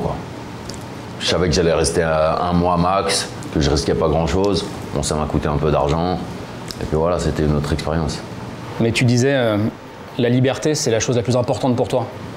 Ouais. Quand tu es en prison, tu as tout sauf la liberté. J'ai tout sauf la liberté, mais ce que, je- ce que je veux dire, c'est que c'était temporaire. C'est pas comme si j'étais dans une enquête criminelle, que j'avais braqué euh, une banque ou tué quelqu'un, et que, que je suis en, en mandat de dépôt criminel et que je sais que je vais être jugé dans euh, deux ou trois ans et que je risque ans. Je veux dire, c'est un autre contexte. Là, c'est une bagarre. Euh, il y avait huit jours d'ITT maximum. Euh, pff, voilà. J'étais pas inquiet, quoi. Et quand on n'est pas Booba et qu'on est en prison, ça peut vite être l'enfer ou pas? Ah ben la prison c'est horrible. Comme je dis, je le, souhaite, je le souhaite à personne. C'est bah, c'est la petite mort. C'est la petite mort. Ici, on a un écho au moment où il dit l'argent égale liberté. Il évoque euh, l'avocat et en fonction de l'argent que tu as, eh bien, bien évidemment, tu n'es pas défendu de la même façon. Ce qui est intéressant, c'est que, alors pour te donner des chiffres que j'ai trouvés, il y a deux chiffres à peu près qui circulent. Euh, 45 500 euros à payer pour chacun des deux protagonistes de la bagarre, Caris et Booba, qui correspondent euh, respectivement donc à 10 000 euros de préjudice pour l'image de l'aéroport de Paris, 5 500 euros de préjudice matériel et 30 000 euros de préjudice matériel à la société de distribution aéroportuaire. Donc 5 500 euros en gros c'est ce qu'ils ont cassé et 30 000 euros c'est pour ce qu'ils ont cassé dans l'aéroport. Ça fait un peu répétitif mais c'est comme ça. Après, il y a un second chiffre que j'ai trouvé en parallèle, plus discret celui-là, plus intéressant, euh, parce qu'il va me permettre de parler un petit peu euh, business et t'expliquer aussi un peu comment fonctionne le système, des, le système du, tribunal. C'est en fait euh, donc le, magasin, le duty free et son gérant, qui demande au total 800 000 euros en partie civile pour le préjudice global. Là, on n'a pas euh, les, chiffres officiels de ce qu'ont payé ou ont eu à payer Booba ou Caris, ou Booba d'ailleurs, euh, parce que euh, en vrai, c'est quelque chose qui a dû se finir en huis clos, en négociation entre avocats. Ça, c'est ce que je présume. Il y a une demande qui est formulée par une société et on a en face une défense qui doit se prémunir, enfin qui doit, qui doit du coup montrer ses arguments pour ne pas avoir à payer ce qui est réclamé. La société, elle demande, elle, la somme maximum pour la simple et bonne raison que, déjà, les, tribunaux en général euh, amoindrissent les montants qui sont demandés. C'est comme ça que fonctionne la justice. C'est un peu ridicule, mais c'est le mode de fonctionnement. Et ensuite, euh, les sommes sont pondérées par rapport aussi à la réalité entre ce qui est demandé et euh, ben, ce que ça a réellement coûté. Donc les arguments de la société victime de ce combat invoquent, bon, ben, premièrement, la désertion des hum, clients japonais suite à la risque entre les deux rappeurs. Ensuite, la facture a été gonflée par rapport à la dégradation mobilière, le vol et la perte qui ont été produits euh, par rapport à tout ça. Et enfin, l'impact psychologique sur les salariés dû à la bagarre. Donc euh, tout ça, c'est en gros, bon, c'est de la, papa- de la papasserie. hein. Ça ne veut pas dire que c'est du concret, ça ne veut pas dire que c'est réel. Et surtout, c'est vraiment important, c'est un effet d'annonce. Ça ne veut pas dire que Booba et Karis ont payé cette somme. Et la vérité, c'est qu'on ne sait pas ce que ça leur a coûté. Mais au final, tu peux tabler sur les 45 500 euros chacun, donc soit à peu près à coup sûr 91 000 euros qui ont été encaissés par l'aéroport d'Orly, plus un dédommagement. Si tu me devais me demander un pronostic euh, qui va, être une grosse fourchette, une grosse fourchette, pardon, certes, mais qui est mon opinion, c'est que tu peux diviser cette somme par 4 et les 800 000 euros. Et la société, elle a dû toucher quelque chose compris entre 100 et 200 000 euros. Et encore, à mon avis, je suis dans la tranche haute. Parce que bon, euh, il faut voir les éléments du dossier. Ça me paraît difficilement euh, défendable. Maintenant, je ne vais pas rentrer, comme tu l'as compris, j'ai mis ici dans cette deuxième partie de l'analyse de la première partie un petit peu euh, le sujet euh, sur le combat entre Karis et euh, Booba. J'ai encore effacé des éléments. Je vais un petit peu rapidement analyser ce qu'il vient de dire, mais sans m'attarder parce que ce n'est pas mon sujet. Booba parle de la prison et réellement c'est intéressant parce qu'il fait encore un exercice de mise en perspective. Il explique et il fait lui-même une distinction entre son contexte criminel de ses débuts et sa situation actuelle, l'argent, l'avocat commis d'office, et la réalité à laquelle il est confronté, c'est-à-dire que lui aujourd'hui dans sa situation, il comprend très bien que il ne va pas y rester très longtemps parce qu'il sait, parce qu'il connaît, pour toutes les raisons qu'il a évoquées.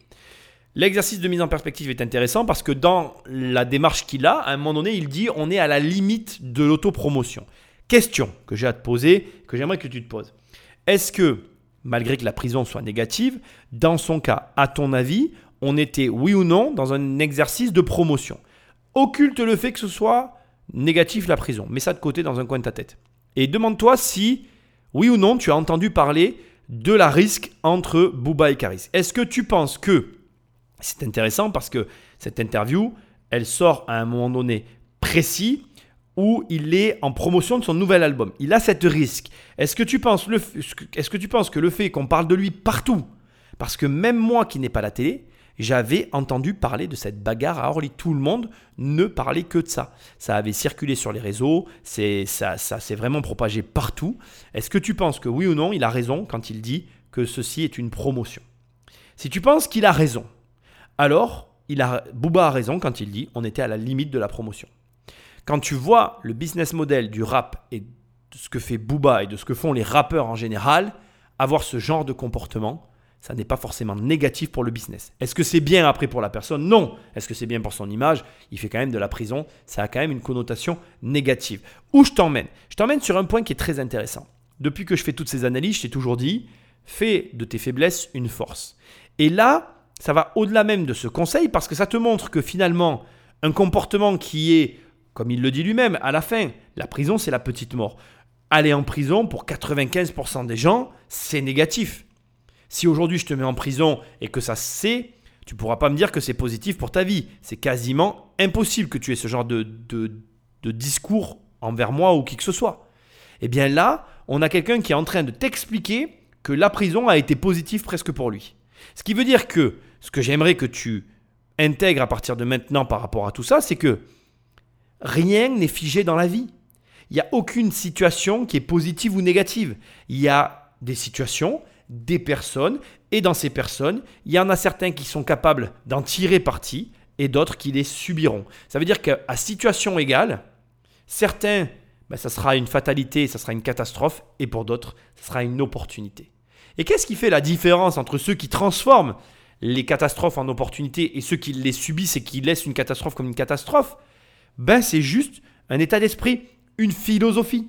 Et quand je te parle de mise en perspective, pourquoi je te parle de ça? Pourquoi je souligne ce trait de caractère? Mais Tout simplement parce que pour moi, c'est l'un des ingrédients, et je dis bien l'un des ingrédients, qui fait que les choses évoluent dans un sens plutôt qu'un autre. Alors, bien évidemment, je ne t'incite pas à faire de la prison comme lui-même l'a dit, etc.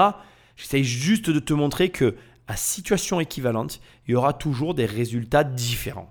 Et que pour avoir un résultat bah, que tu convoites, positif ou supérieur à tes espérances, bah, il ne faut pas changer les données du problème. Il faut juste changer ton état d'esprit.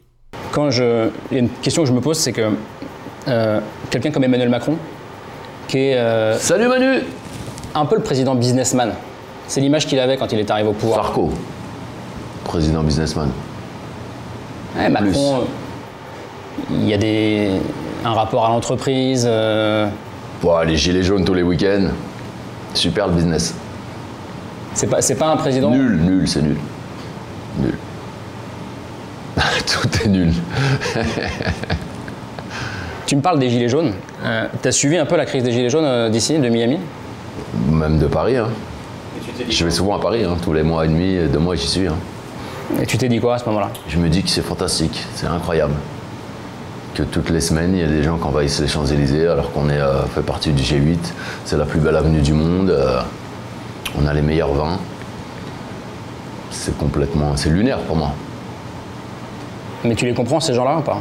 Ah, bien sûr que je le comprends. C'est en face que je comprends pas. Ah, le peuple, je le comprends toujours. Je suis le peuple. Bien sûr que je les comprends. Moi, je- déjà, je, déjà je comprends même pas comment certaines personnes arrivent à survivre. Avec si peu d'argent, avec si peu de moyens. C'est. Ça va pas du tout. Tu parles pas beaucoup de politique dans tes textes, mais parfois quand même. Hum, quand même. Ce passage, il est mythique parce qu'il est, il est presque intemporel. Alors bon, les gilets jaunes tempori- temporalisent, euh, c'est dire, mais je veux dire, si tu enlèves le terme gilet jaune, euh, je trouve très intéressant. Il dit qu'il est le peuple, et moi, quand j'entends le mot peuple, ça m'évoque une phrase que j'adore, qui est que aucun peuple ne devrait avoir peur du gouvernement, mais tous les gouvernements devraient avoir peur du peuple. Et, euh, et je suis d'accord avec lui. hein. Euh, Aujourd'hui, euh, ce qui est dérangeant dans le discours de Booba par rapport à l'argent, c'est que là, il touche du doigt une réalité qui est très complexe en fait. Et on va avoir l'occasion d'en parler parce que je vais glisser sur ce terrain de l'argent et faire peut-être des parallèles qui vont un peu te choquer, mais qui je pense sont nécessaires. Il y a deux choses. Le point sur lequel il a raison, c'est-à-dire que effectivement aujourd'hui, d'un point de vue gouvernemental, et tu connais mon amour pour les Jean-François, comment nos Jean-François peuvent arriver à ce point-là à ignorer la réalité? C'est-à-dire que unanimement, à qui que tu parles, tout le monde euh, est dans l'écœur- dans l'écœurement, dans le- plus personne ne se retrouve dans ce dans ce dans ce dans cette représentation de l'exécutif qui soi-disant est censé nous gouverner. Et tout le monde s'accordera, et ce peu importe la crise, sur l'ingérence totale de nos soi-disant élites. Je veux dire, euh, moi, je voilà, je vais pas rentrer dans le débat de l'actualité Covid, parce qu'il faut savoir que quand il a fait cette interview, le Covid n'était pas encore là, et c'est ça qui est très fort, et on va en reparler. Bref, si tu tapes dans l'actualité Covid, moi aujourd'hui, parmi les choses qui me désespèrent, c'est qu'on nous emmerde, et là je vais être violent avec la vaccination, mais personne ne nous parle de la mauvaise gestion de nos élites. Je veux dire, il n'y a qu'une seule chose que tu as à faire. Regarde le nombre de lits médicalisés en Corse. La Corse, c'est 390 000 habitants. Il y a 18 lits médicalisés. 18 lits médicalisés. Ça veut dire que quand on te dit la Corse est saturée, ça veut dire qu'il y a un bus qui prend un ravin, la Corse, elle est saturée. Il y a un bus d'étudiants qui prend un ravin, la Corse est saturée pour ses lits médicalisés. Alors tu peux me sortir l'histoire comme tu as envie, il n'y a aucune personne saine d'esprit qui accepterait que une île comme la Corse soit équipée de 18 lits médicalisés. Est-ce qu'on est dans une crise? Est-ce que au lieu de nous faire chier avec une crise sanitaire, est-ce qu'on serait pas je m'étouffe. est-ce qu'on serait pas plutôt dans une crise de gestion sanitaire? Est-ce que ça serait pas réellement ça qu'on essaye de nous cacher? Moi, c'est la question que je pose. Je demande juste qu'on me contredise. Il y a des gens qui disent oui, on a débloqué de l'argent, il y a des nouveaux lits qui arrivent. Oui, mais si le mal est fait depuis des années, les lits sont plus là. Je me suis amusé à regarder les chiffres. hein. Des lits médicalisés en France, etc. C'est insuffisant, hein, on est bien d'accord. hein. Si effectivement toute la France venait à tomber malade, le problème ne serait pas accessoirement que la maladie. Le problème, c'est aussi qu'on se confronte à une mauvaise gestion de notre État. Et ça, est-ce qu'on a le droit de le dire? Je ne le sais pas, mais moi je le dis. Et la gestion, c'est le nerf de la guerre. Parce que ce dont il est en train de te parler là, il te parle des gilets jaunes, de la crise des gilets jaunes et de tout ce qui se passe. Mais le peuple, c'est lui qui paye l'addition. C'est nous, parce que moi aussi je suis le peuple. C'est nous qui payons les comportements de ceux à qui on confie le pouvoir. Et je crois que, en tout cas c'est mon sentiment aujourd'hui, je crois que ce terme de je te confie le pouvoir et tu n'es rien, tu es interchangeable, tu n'es qu'une personne qui est là provisoirement, est un petit peu oublié. Et je crois aussi que cette interchangeabilité, elle fait que leur temps très court de passage ben, leur fait peut-être se dire qu'ils ont besoin d'en mettre un peu à gauche en se servant, parce que c'est ce qu'on pense tous, pour arriver à s'en sortir. Alors est-ce qu'ils se servent? Je ne le sais pas. Je n'aime pas les Jean-François, ce n'est pas pour ces raisons-là. Je ne les aime pas parce que ils mentent comme ils disent la vérité. Et que le mensonge s'entremêle à la vérité, si bien qu'à la fin, on ne sait plus ce qui est vrai de ce qui est faux. Je crois que même eux-mêmes ne savent plus ce qui est vrai de ce qui est faux dans ce qu'ils disent. C'est d'ailleurs ça le qui est fort en fait, c'est quand le menteur se ment tellement bien à lui-même que lui-même ne sait plus ce qui est vrai dans ce qu'il dit. Et c'est ça qui est dramatique parce qu'au final, la confiance est rompue pour beaucoup d'entre nous. Et ces propos sont réels. Le fond du problème, c'est l'argent. Et ça, c'est vrai. Mais ce qui est faux après, et qui t'incombe et qui nous incombe tous, c'est que finalement, personne ne fait rien pour changer son rapport à l'argent.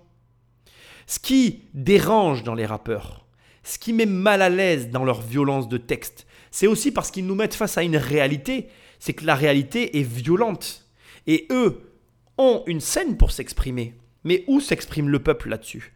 Qui a permis au peuple de s'instruire pour ne pas se retrouver en manque?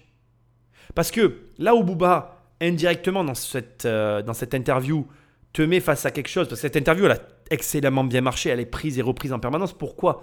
Parce qu'elle nous met face à une réalité qui est que un mec comme Booba qui a de l'argent, il peut se payer des gens pour l'aider à replacer son argent. Mais toi qui m'écoutes, est-ce que tu t'es déjà payé quelqu'un pour t'aider à placer ton argent? Alors aujourd'hui, on peut reprocher à tous ces vendeurs de rêves, dont je fais partie, hein. je fais partie des vendeurs de rêves, hein. même si je considère ne pas en être un, je fais partie de cette famille-là, aujourd'hui, on est accessible. Moi, aujourd'hui, je considère que les conseils que je te donne au travers de mes formations, c'est plus que du bon marché. D'ailleurs, je t'en cache pas, on va changer le, format encore, parce que j'arrête pas de faire ça. moi, je fais que changer mon, mon offre, parce que je trouve que c'est pas assez cher. Voilà, je vais être franc avec toi, mais c'est ce que je pense. Et puis aujourd'hui, je vois les demandes qu'il y a. Les gens veulent pas 1 million, les gens veulent pas 10 millions, ils veulent les deux. Ils veulent le programme de 0 à 10 millions. Moi, comme je dis toujours, si demain je t'invite à un défilé, qu'on arrive et qu'il n'y a pas des filles sur une estrade en train de défiler, tu seras déçu. Bon, bah tu donnes aux gens ce qu'ils veulent. Voilà, je ne vais pas faire euh, plier à la règle. Mais là où je veux en venir, c'est que aujourd'hui, même si on n'aime pas les vendeurs de rêves, ils t'offrent au moins l'opportunité ben, d'apprendre à gérer ton argent. Donc arrête de râler et prends le meilleur. Parce qu'aujourd'hui, un mec comme Booba, il a accès à des gens comme moi qui vont s'asseoir à côté de lui et qui vont lui dire fais ça, il fait ça, fais comme ci, fais comme ça, et puis il va gagner plus de fric, ce sera facile pour lui. Mais toi qui t'aide L'État à l'école ne t'apprend pas à gérer ton argent. Ton patron, quand tu travailles, ne t'apprend pas à gérer ton argent. Et ton banquier, il essaye de te vendre un téléphone portable, euh, un placement pour pas payer d'impôts avec un programme neuf, mais en faisant ça, il va te faire perdre plus d'argent qu'autre chose parce qu'il va pas regarder réellement ton cas, il va juste suivre sa direction qui va lui dire euh, vends ça parce qu'on a besoin d'écouler ce programme qu'on a financé. Et quand il aura fini de le vendre, il va t'expliquer que l'assurance vie qui est ici, c'est le meilleur support du marché, que ça serait bien que tu places un peu d'argent tous les mois pour penser à ta retraite. Mais dans tout ce, ce marasme financier, personne ne t'aide à te sortir de la détresse financière. Et Booba a raison de le pointer du doigt et cet inconfort que tu ressens face à ces élites qui, eux, te jettent dans l'arène sans ne jamais te proposer aucune aide, à part comme issue que de te dire taxe, impôt, interdiction, taxe, impôt, interdiction, taxe, impôt, interdiction, à la fin tu te sens étouffé, t'en as marre et tu vas ben, te rebeller dans la rue. Et moi je suis bien d'accord avec toi. Mais il y a un moment donné, tu ne peux pas éternellement compter sur les autres. Il va falloir que tu arrêtes d'attendre de l'État qui te biberonne comme ta mère, parce que l'État ne sera jamais ta mère, parce que l'État, ben, lui, son rôle, c'est tout, sauf te rendre riche. Et à un moment donné, ben, lis des livres, moi j'en écris, consulte des contenus, moi j'en produis, et commence à te lever les deux doigts pour que ça rentre dans ton escarcelle. Arrête d'attendre après les hommes politiques, arrête d'attendre de tes parents, arrête d'attendre de tes professeurs, arrête d'attendre de je ne sais qui. Commence par compter que sur toi-même. Instruis-toi, remplis ta cervelle et apprends à gagner de l'argent. La mémoire de la colonisation, c'est quelque chose qui t'a vachement marqué, je crois. Ce qui m'a vachement marqué, c'est qu'il n'y ait pas de devoir de mémoire euh, par rapport à la colonisation. Qu'on nous en informe, euh, qu'on nous en parle jamais, à l'école et qu'on fasse comme si c'était euh, limite normal, quoi. Ou pas grand-chose. Donc moi j'ai appris dans... En fait ça m'a marqué parce que j'ai appris dans le dur. Je suis allé petit en Afrique, je suis allé à l'île de Gorée. Donc quand tu vas à l'île de Gorée, tu vois, tu vois les cellules avec les, les, barres de, les barres de fer, les chaînes, les cellules pour les nouveau-nés, les cellules pour les femmes, les cellules pour les hommes, les cellules pour les, les hommes en mauvaise santé, amaigris, en train de mourir, qu'on gavait euh, comme des oies à l'huile de palme pour qu'ils prennent du poids et qu'ils puissent euh, survivre au, voyage. Donc quand tu vois ça à 10 ans, que tu es de père sénégalais de mères françaises qui donc à un moment, je pense, se sont aimées et m'ont eu, ça, c'est encore plus déroutant, je trouve. Ouais, c'est ce que j'allais dire. Tu dis j'ai un peu le cul entre deux chaises en tant que métisse. Ouais, mais mieux vaut, avoir, mieux vaut avoir le cul entre deux chaises que deux chaises entre le cul. Pour la petite euh, punchline. Donc quand t'es, ouais, ce que tu disais, quand t'es franco-sénégalais, tu te dis quoi? Tu te dis j'ai une partie de ma famille qui a peut-être été euh, il y a. Non, c'est même pas ça, c'est que je me dis comment on peut être aussi, euh, aussi euh, diabolique? C'est incroyable. Une cellule pour les nouveau-nés. Je sais pas, c'est comme la Shoah, quand tu vois les, les comptes c'est la même chose. que C'est comment, comment on en arrive là. Comment l'homme a pu faire ça Ouais, comment il est capable de, de- de faire ça C'est incompréhensible pour moi. C'est un degré de violence, de. C'est surnaturel pour moi. Puisqu'on parle de. Et on fait comme. Et on n'en parle pas. De l'esclavage. Bah là t'en parles. Oui, moi. Mais moi, je suis qui? Bah t'es suivi par des millions et des millions de Oui, jeunes. oui, mais bon. C'est pas suffisant. C'est pas suffisant. On parle de. Mais bon, c'est déjà ça. Je commence par ce qu'il a dit à la fin et je te préviens, je vais pas parler ici du tout, je vais pas du tout analyser euh, ce dont il parle, l'île de Gorée, tout ça, c'est pas mon sujet, mais je vais utiliser ce qu'il est en train de dire, tu vois, c'est intéressant. On va commencer par la fin parce que c'est vraiment ça qui va me permettre d'amener la suite. Il dit, mais je suis qui moi? C'est pas suffisant. La, personne qui l'interviewe euh, lui dit, mais en fait, tu es suivi par des millions de personnes, mais il dit, c'est pas suffisant. Pourquoi il dit que c'est pas suffisant? Parce qu'il il parle à un moment donné, au tout début d'ailleurs de ce passage, on dit le devoir de mémoire. Alors déjà, bon, je vais être très clair avec toi, j'ouvre une parenthèse que je vais fermer rapidement. Faut que tu saches que moi je suis quelqu'un qui est tourné vers l'avenir. Le passé ne m'intéresse pas, le passé est révolu, on le refera pas, on me le reproche des fois. Euh, j'ai- J'aime bien regarder l'histoire à des moments quand j'en ai besoin. J'en tire une conclusion, mais je reviens jamais dessus. Et en plus, ça reste pas dans ma tête. J'ai une très bonne mémoire, mais elle est très sélective. Je peux effacer très rapidement des choses qui ne m'intéressent plus. Et euh, bon voilà, je suis quand même tourné vers l'avenir et je comprends très bien ce qu'il veut dire. Je vois, euh, je vois, voilà, on voit qu'il est sensible. Je comprends, voilà, je comprends le truc. Mais après, c'est notre histoire. en tout cas, même s'il y a des gens qui sont pour le devoir de mémoire et d'autres qui sont contre, personnellement, j'ai adopté, j'ai choisi, et ça c'est important de le dire, j'ai choisi d'adopter cette philosophie de vie. J'ai choisi aujourd'hui de me dire que j'ai envie de vivre pour moi, j'ai envie d'agir sur ce que je peux agir. Le passé, je ne peux pas agir dessus. Je ressens pas ce devoir de mémoire. Je veux le préciser parce que c'est important. Par contre, je vais maintenant continuer de t'amener là où je emmené. Donc le point, c'est que il part de devoir de mémoire. Et là, et, ce qu'il sous-entend en gros, c'est que, et je peux me tromper, mais c'est ce que je ressens, il sous-entend que ça devrait être appris dans les écoles. Ça devrait être une part importante de l'éducation. Et il dit, et c'est réel, hein, ce qu'il dit, c'est vrai, il dit, or c'est complètement ignoré. On ne parle pas de tout ça. Alors, on parle de la Shoah, mais on ne va pas parler de ça. Et même quand on parle de la Shoah, on ne te parle pas de tout. Il y a des éléments qui sont occultés. Déjà, première question que j'ai à te poser, pourquoi on occulte certains éléments plutôt que d'autres? Deuxième question, deuxième question, qui décide de ce qui est occulté de ce qui ne l'est pas? Troisième question, est-ce que quand tu occultes des éléments à une histoire, le fait de ne plus les avoir, ça enlève pas ben, des, des- points importants de la compréhension pour la globalité de l'histoire? C'est juste une question que je pose. Et dernière question, et puis le point est révolu, est-ce que finalement, quand on rencontre une histoire que partiellement, ça vaut le coup de la raconter Là, ce que je viens, la série de questions que je viens de te poser, c'est ce qui fait que je m'intéresse plus à l'histoire. Parce que si tu réponds à ces questions-là euh, de façon euh, honnête, bah, tu, te- rends compte qu'en fait, euh, l'histoire, elle est écrite par les vainqueurs, que bah, tous les éléments occultés sont ceux qui arrangent les vainqueurs, et qu'à l'arrivée, ben, quand il te manque pas mal d'éléments à une histoire, l'histoire, elle veut plus rien dire en fait. Ou en tout cas, elle veut dire ce qu'on a voulu lui faire dire. Et ça, c'est dérangeant. C'est mon opinion personnelle. Mais là où ça devient intéressant, c'est si tu transposes ça à la connaissance financière. Parce que, ok, là-dessus, moi, comme je t'ai dit, c'est pas mon sujet, je vais pas m'étaler sur l'esclavage, etc. Les choses sont faites et présentement, on peut pas revenir en arrière. Et là où je le rejoins, quand tu vois jusqu'où les hommes sont prêts à aller, c'est inquiétant. Et, euh, bon, bref, comme je te dis, je ne vais pas descendre sur cette pente-là. Il a raison, point. Par contre, là où ça devient intéressant, c'est prenons le cas de l'éducation financière. Et c'est la même chose en fait. Pourquoi ce n'est pas appris à l'école? Pourquoi finalement euh, personne ne prévoit dans ces établissements, et là je parle des établissements scolaires, un, moment pour ne serait-ce que prendre le temps d'expliquer la différence entre les dettes, ce que ça implique, pourquoi ben, ça peut être intéressant de gérer son argent de façon optimisée pour arriver à quel résultat et qu'est-ce qu'on peut arriver à faire avec de l'argent.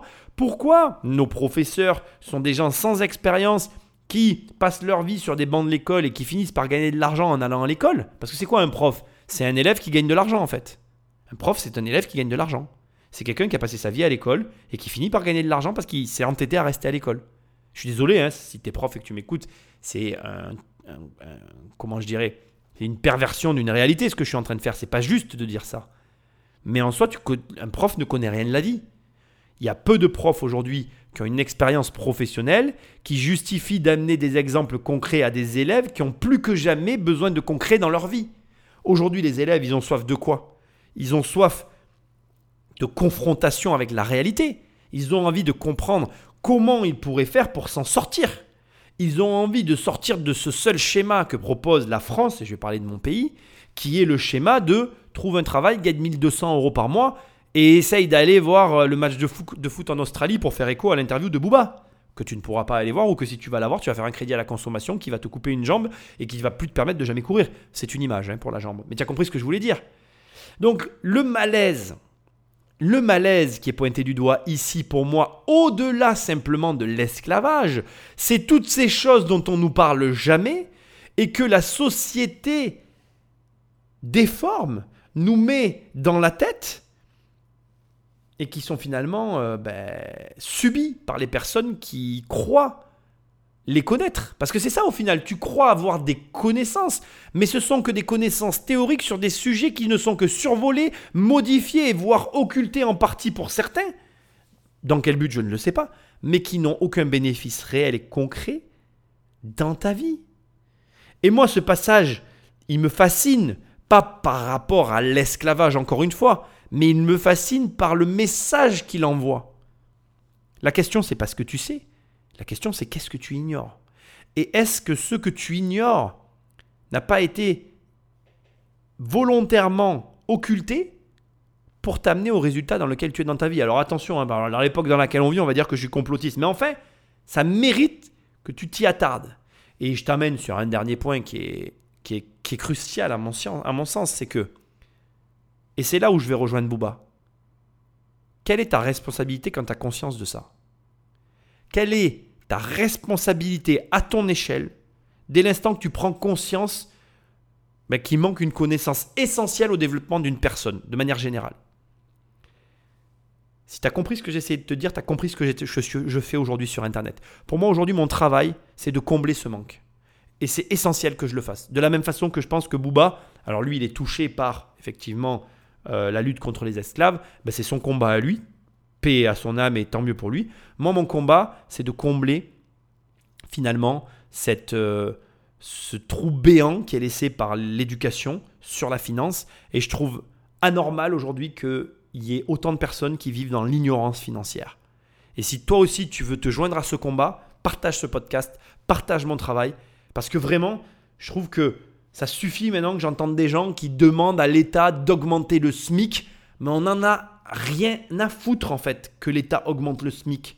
Toi, ce que tu as besoin, c'est d'avoir du plomb dans la tête. Et crois-moi, le SMIC, on va le défoncer. Et ton but, ça sera de dire à tout le monde, mais j'ai plus besoin de vous, les mecs. Je sais gagner du pognon. Salut. On parle d'actualité là. Euh, moi, il y a une chose qui m'a toujours marqué, c'est que la religion, c'est pas ton truc. La religion, c'est que je m'y suis intéressé. Je suis de. Ma famille est musulmane. Ma mère n'est pas croyante.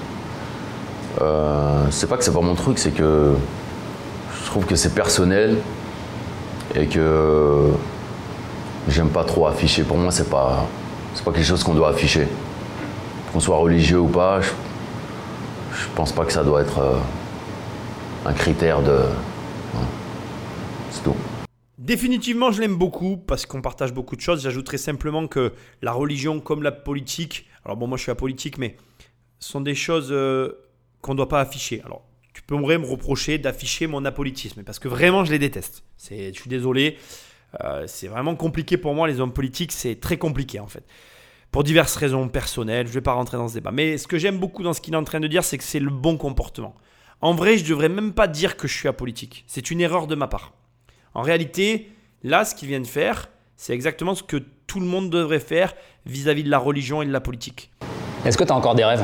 Ouais, mais euh, dans Glaive, justement, je dis j'ai trop, j'ai trop d'argent, je ne rêve plus, mais Hamdoullah, j'ai tout. Donc ça veut dire que euh, je, je, ne rêve plus, j'accomplis quoi. Si demain je dis ouais, bah, je rêverais d'aller dans l'espace, je ne rêve pas d'aller dans l'espace, j'achète un billet pour aller dans l'espace. C'est ça que ça veut dire. Ah, mais il y a des rêves qui sont pas liés à l'argent. Comme quoi Je sais pas, rencontrer quelqu'un. rencontrer, rencontrer quelqu'un en particulier. Il ah, faut que j'arrive en Lamborghini. Ça ne va pas me regarder. Non, je plaisante. Mais euh, rencontrer quelqu'un en particulier, Vladimir Poutine. Ah ouais? Ouais. Pourquoi? Je sais pas. Il doit être. J'aimerais bien discuter avec Vladimir Poutine ou euh, un scientifique. Tu vois, les scientifiques que, le, bah, que les gouvernements nous cachent et qui disent que voilà, en 5 ans, euh, la glace ou la, la montée des la eaux, montée des eaux euh, qui nous parlent chiffres, réalité et qu'on cache. Parce qu'ici à Miami, on est concerné hein, par la montée des eaux. Ah, bien sûr. Ah, bah, ils ont déjà élevé les routes il y a deux ans euh, sur South Beach. Ah, ça veut dire que l'environnement, c'est un sujet qui te, qui te préoccupe L'avenir de la planète, le de climat De plus en plus. C'est peut-être à cause de mes enfants. Non, mais de plus en plus, je pense que ça va, va, ça va pas tarder à partir en couille, sérieusement. Je ne veux pas faire flipper la, planète, mais je pense que. Euh, je sais pas, j'ai un petit pressentiment. Je pense qu'on nous cache beaucoup de choses. Même euh, la, conquête euh, spatiale, ils, sont à, ils sont à fond dedans, plus qu'à un moment, on n'en parlait même plus. Là, ils n'arrêtent pas d'envoyer des trucs dans l'espace, d'essayer d'aller sur Mars. L'Amazonie brûle depuis trois semaines. Euh, il y a deux jours, je regarde la télé, je vois Breaking News. Je dis Breaking News de quoi? Ça fait trois semaines que ça brûle. Alors que c'est censé être le poumon de. Le poumon de la planète Des baleines échouées sur la. Il y a plein de trucs qui. Ça sent pas très bon, je trouve. Non, mais Booba écolo, c'est une info quand même. Ouais. Après, je vote pas, mais. Pas encore. Je vote pas, euh, je roule en 4x4.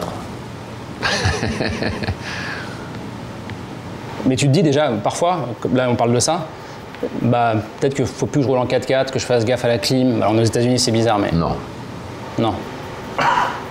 C'est les contradictions de tous les êtres humains, quoi. Non. Ça va s'éteindre, quoi qu'il arrive. C'est pas à moi de.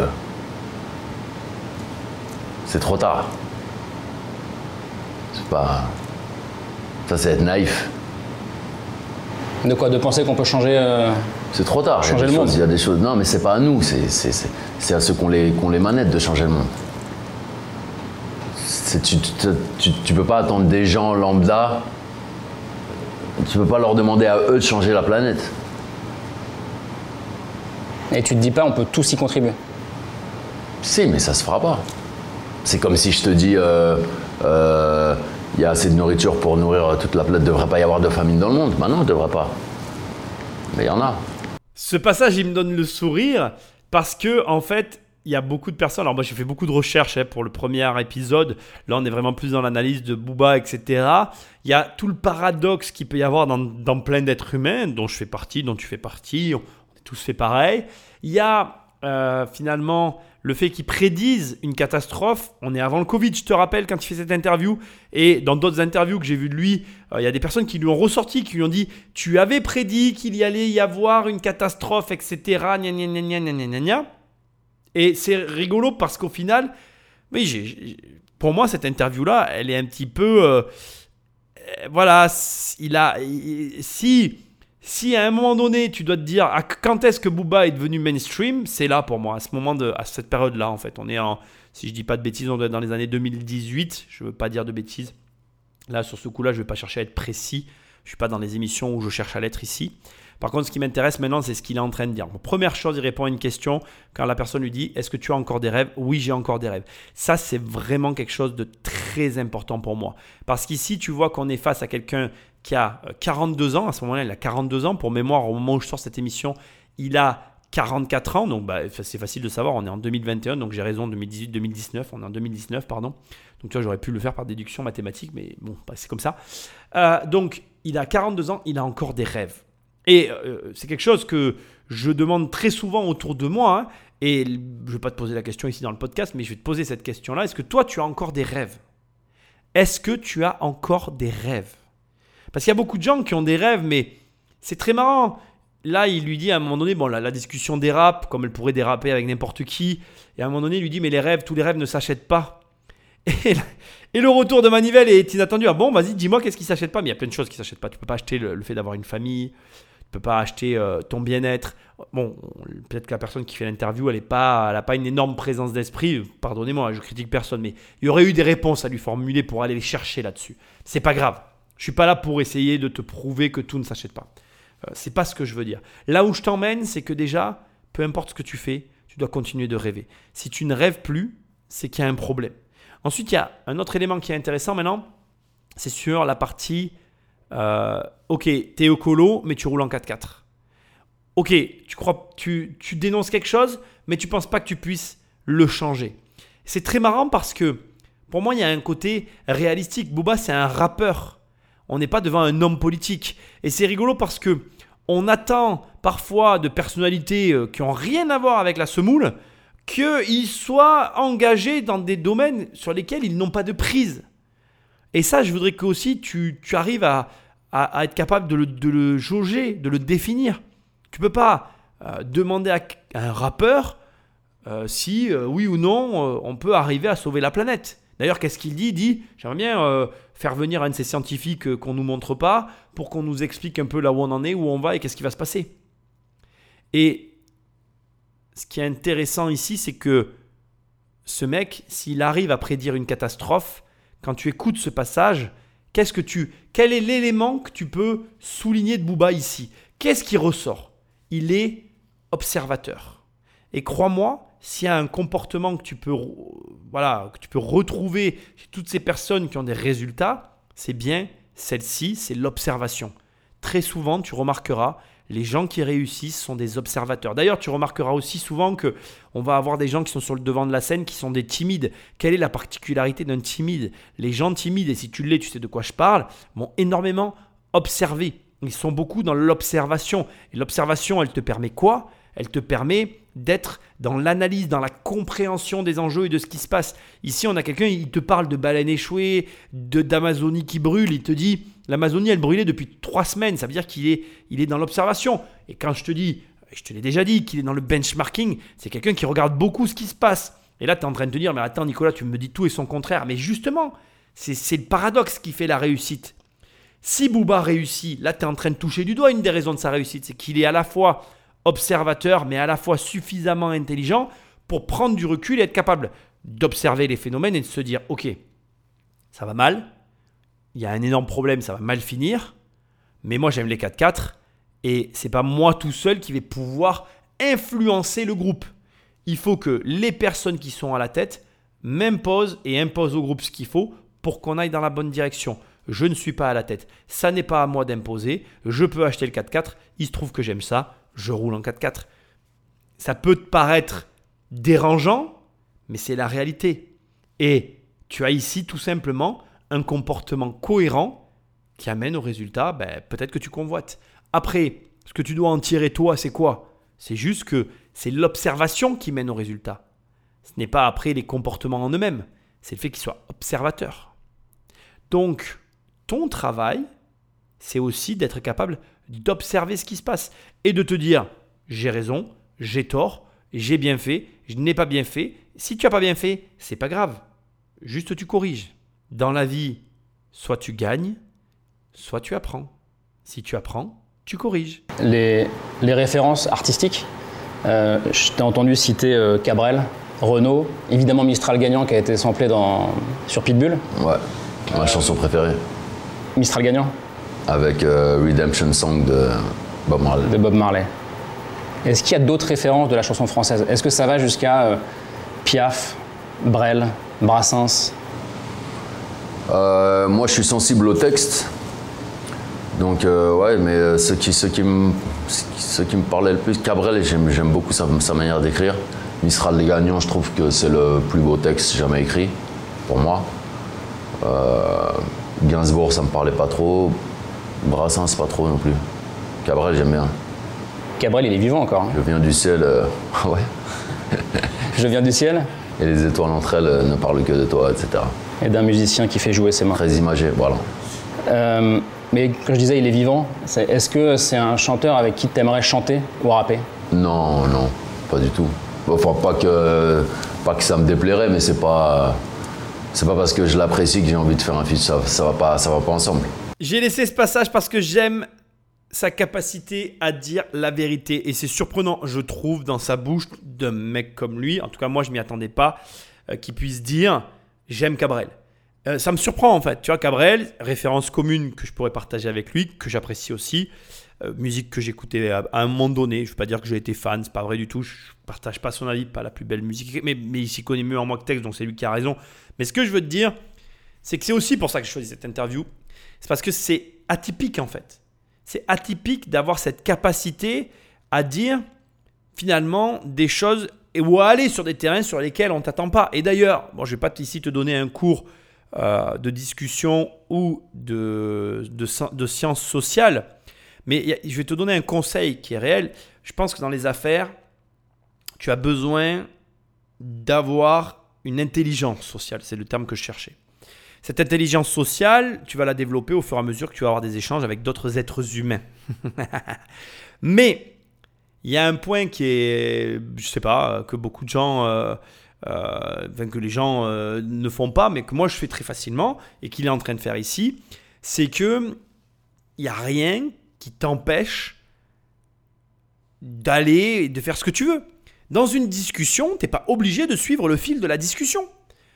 Moi, je suis quelqu'un comme ça, je peux très bien. Franchement, des fois, les gens sont surpris, mais quand je parle avec eux, je peux parler d'une chose et d'une autre et de tout et son contraire. Et là, ce que j'aime, c'est que quand tu vois cette interview, tu t'attends pas à ce qu'à un moment donné dans l'interview, le mec te dise Ah, mais moi, j'aime bien Cabrel, tu vois. C'est pas du tout le genre de choses que, en tout cas, dans toutes les interviews que j'ai pu entendre de lui, c'est une de celles qui m'a le plus marqué, justement parce que la personne, elle, elle est capable de le faire. Et ce mec, il est libre, en fait. Je pense que s'il est autant aimé que ça, c'est parce que, comme il le dit lui-même dans plein d'interviews, d'abord il est lui-même, mais surtout quand il dit qu'il aime la liberté, qu'il prône la liberté, chose que je prône moi aussi, et c'est pour ça que je me sens, euh, voilà, qui m'a touché ce gars-là. Mais en, général, franchement, je vous, je vous remercie tous autant que vous êtes. D'ailleurs, je remercie tous ceux qui m'envoient des personnes à analyser et tout, parce que jusqu'à maintenant, franchement, c'est génial. J'ai toujours analysé des gens qui, avec lesquels je partageais des choses. Et là, vraiment, enfin, pour moi, la liberté, c'est vraiment un des points les plus, euh, voilà, c'est le truc le plus important euh, dans, dans, la, dans la vie. Et je pense que ce gars-là est comme ça. Et pour moi, ce qu'on voit ici, cette capacité à parler de tout librement, eh bien, ça, ça prouve que c'est un mec qui est libre. Et, je crois que les gens libres s'aiment entre eux. Je crois qu'on aime les gens qui nous qui, partagent avec nous des valeurs communes. Et cette valeur qui est la liberté, ceux qui, ceux qui y apportent en tout cas de l'importance, la retrouvent chez les gens qui y apportent aussi une grande importance. Et, je pense que c'est quelqu'un avec qui je pourrais bien m'entendre. Donc je- j'envoie la bouteille à la mer, hein, j'en envoie souvent. Si quelqu'un connaît euh, Booba, hein, euh, qu'il n'hésite pas à nous mettre en contact. Je ferai une interview, s'il veut, si je veux, si on veut. Bref, en tout cas, quand tu discutes avec des gens, rappelle-toi de ça. N'hésite pas à changer, à aller sur des terrains où on t'attend pas. Mais ne serait-ce que je viens de te donner la raison en fait. Cette interview, elle, elle m'a marqué pour ces raisons-là. Cette interview, elle est surprenante. Il va sur des terrains où on l'attend pas. Et elle m'a marqué, elle, je l'ai gardée dans un coin de ma tête dans toutes les recherches que j'ai pu faire. C'est celle-là que j'ai choisie. Et donc, du coup, si toi tu veux marquer les esprits, et crois-moi, c'est utile de marquer les esprits, va sur des terrains où on ne t'attend pas. Qu'est-ce que tu écoutes, toi, comme musique, euh, à part la tienne, j'imagine? À part la mienne, bah ouais. Enfin, la mienne, je l'écoute plus euh, dans, dans le mode. euh, dans le monde du travail. C'est plus. euh, par exemple, j'écoute beaucoup d'instrus. D'instruments, euh, j'écoute mes instrus, j'essaie. Je suis en- là, j'étais en train. Je prépare un featuring, j'étais en train d'écouter l'instru, essayer de trouver l'inspiration. C'est un bosseur. C'est un bosseur. Il n'y a pas de secret en fait. Et là, tu le vois très clairement. Alors bien évidemment, je t'invite à, écouter cette interview parce que j'ai viré des passages et tout, des trucs qui nous intéressent pas, qui ont rien à faire au milieu de tout ça. Moi, la vie privée, tout ça, ça me regarde pas tout ça. Moi, je suis là pour parler business. Mais là, le mec t'explique qu'il était en train d'écouter des instrus avant l'interview. Donc, on, et puis tu le vois dans sa façon dont il le dit, ça dure quelques secondes, mais tu vois l'importance qu'il y donne, le fait qu'il est très concentré là-dessus et le fait que voilà que c'est le cœur de son activité. Il laisse rien au hasard. Est-ce que toi tu peux dire la même chose? Glaive qui est sorti, on retrouve euh, le timbre de voix de Booba en fait. Il n'y a, pas, il y a, il y a pas de Ah, vocodeur. c'est du rap, ouais. C'est du rap euh, Voilà. à l'ancienne. Est-ce que l'album il sera comme ça? L'album, il, sera, il y aura de tout. Je peux même pas te dire, il y aura peut-être du piano-voix, guitare-voix, du glaive, du... mais il n'y aura pas que du glaive, c'est sûr. Je fais tout, moi. euh. Je suis un peu capable de tout faire, de chanter, rapper, le dur. Le, le glaive, c'est, glaive, c'est ma, c'est ma base. C'est facile pour moi de faire du glaive. C'est, euh, c'est la routine, quoi. On cristallise et ça y est, je pense que en fait là l'émission elle devrait s'arrêter, il reste quelques passages, on arrive au bout. Mais ça y est, t'as cerné, je pense, le fonctionnement du personnage et t'as aussi compris bah, finalement tout ce que je t'explique euh, dans cette émission et dans ces deux émissions. Booba, c'est très simple. En fait, il y a une partie où il fait ce qu'il sait faire de bien, il donne à ses auditeurs ce qu'ils veulent entendre. Pour le reste, il laisse libre cours bah, à tout ce qu'il a envie de mettre, tout en respectant qui il est. Sa liberté exacerbée, ben, on la ressent dans ces moments-là où il te dit bah, il y aura ce qu'il y aura. En gros, c'est tu verras, mais je me donne pas de limite. Et ça, c'est vraiment un des points que, tu, que je veux que tu gardes en tête. Non seulement il est libre, mais il ne s'impose aucune limite. Et très très très souvent, les gens sont freinés par les limites qu'ils ont eux-mêmes fixées à un endroit où la société leur a dit de les poser. Et c'est une hérésie en fait. Booba, si tu essayes là à ce stade de comprendre un peu, qu'est-ce qu'il a fait en fait? Il a juste décloisonné là où on lui a dit qu'il y avait des cloisons. Mais qu'est-ce qu'il a fait en réalité avec ces cloisons? Il a regardé derrière et il s'est dit mais la cloison elle tient sur rien. Quand Booba invente OKLM, au calme, c'est quelque chose que tout le monde a toujours dit. Lui, il a juste eu l'audace de se dire je vais en créer un mot, je vais le démocratiser et je vais faire en sorte que ce mot rentre dans la tête de tout le monde. Quand il crée le trône de toute pièce, bah, il le crée et tout le monde s'en approprie. Et si tu veux, ce qu'il y a de fort en fait, et que je veux que tu comprennes, c'est que il n'a pas de limite. Et les limites, comme il les a pas, il s'autorise à tout. Et comme il s'autorise à tout, il va à des endroits où on l'attend pas. Comme il est libre, il fait des choses de sa liberté et de son opinion à lui en faisant comme il a envie. Et au passage, il arrive à créer des trucs. Il n'a rien de particulier. Je suis pas en train de déconstruire un mythe. Je suis en train de te montrer que tu peux le faire. Je veux que tu commences à te dire qu'en fait, quand tu commences à rouler dans ta bagnole et que tu commences à réfléchir à ta vie et que tu dis ah là là, ça, ça me gonfle ou je ne sais quoi, ou que tu commences à râler sur un point de ta vie, ben en fait, euh, il n'y a pas de sujet en fait. Il n'y a pas de complication. Si ça ne te convient pas, change ce qui ne te convient pas. Si tu crois que tu es arrêté, empêché ou que les gens n'accepteront pas telle démarche que tu devrais faire pour arriver à tel objectif que tu convoites, arrête d'en parler, fais-le. Et puis tu verras bien. Et si c'est compliqué parce que tu veux blesser, pas blesser des gens ou que tu as peur de blesser des gens ou je ne sais quoi, ben prends ton courage à deux mains, dis-leur avant de le faire ou dis-leur en même temps que tu le fais, ça sera plus fort parce que si tu commences à agir dans la direction de quelque chose et qu'en même temps tu commences à en parler parce que tu as commencé à le faire, ben tu dis voilà, j'ai fait ça, ça te plaît, ça te plaît pas, ben c'est comme ça. Prends ton courage à deux mains, franchis tes barrières que tu t'imposes et va bien au-delà. Parce que en fait, Booba, il a juste fait ça en fait, il a franchi les barrières sans se poser de questions, sans se fixer de limites, et il a vu où ça l'a amené. Et regarde où ça l'a amené. Ça l'a plutôt bien conduit. Donc euh, tu peux avoir le même genre de vie dans la mesure où bah, tu t'autorises à avoir ce genre de vie. Et je ne peux pas, moi, te donner l'autorisation. Regarde, le mec bosse, il s'autorise, il bosse, il s'autorise et il avance. Je peux pas faire plus. Tu disais, euh, je compte pas rapper jusqu'à 60 ans. Non, T'en as 42. ouais, Tu t'arrêtes quand? Bientôt, le plus tôt possible. Pas que ça me déplaise, mais euh, je pense que je vais bientôt euh, raccrocher le maillot et passer plus de temps, peut-être sur d'autres artistes, passer plus de temps dans d'autres domaines. Il y a des gens qui vont mourir là quand ils vont, ils vont entendre ça, non? C'est toujours de ma faute. Mais bientôt, c'est vraiment, ça peut être quoi Après cet album? Ça peut être dans. Ça peut être après cet album ou le prochain, je pense. Je pense pas en faire trois, par exemple. Pour donner un petit. Je pense pas en faire encore trois. Les groupes mythiques euh, dans l'histoire, En ils même sont. temps, je dis ça depuis que j'ai 30 ans. Ah, c'est ça. Je pensais qu'on avait un scoop, mais en fait, non. Les groupes mythiques, ils se reforment toujours un jour. Est-ce que, euh, que ce soit sincère ou pour le business d'ailleurs, Ouais. est-ce que reformer C'est Lunatic, toujours pour le business. est-ce que reformer Lunatic, c'est possible ou pas? Impossible. Ouais, c'est ce que tu disais, c'est comme, les- fonctionne pas. comme les histoires d'amour. c'est ça? C'est du vrai. Deux éléments. Je co- commence par le deuxième, c'est que j'aime bien commencer par la fin. hein. J'ai été monté à l'envers, comme je dis souvent en rigolant. Égal à lui-même, il parle de lunatique. Ça me fait sourire en fait. Faut que tu saches que pour faire cette émission, j'ai franchement, j'ai un ébouffé du Booba. hein. Entre les musiques et tout, j'ai tout regardé, Pitbull, machin, j'ai regardé pas mal de choses. Et, euh, et, et- et encore une fois, ça me fait plaisir dans le monde dans lequel on vit, parce qu'on est un peu dans fake land maintenant. hein. Quand je dis fake land, ça veut dire le monde du faux. Hein. Euh, Je veux pas faire un anglicisme sur quelque chose qui n'a pas lieu d'être.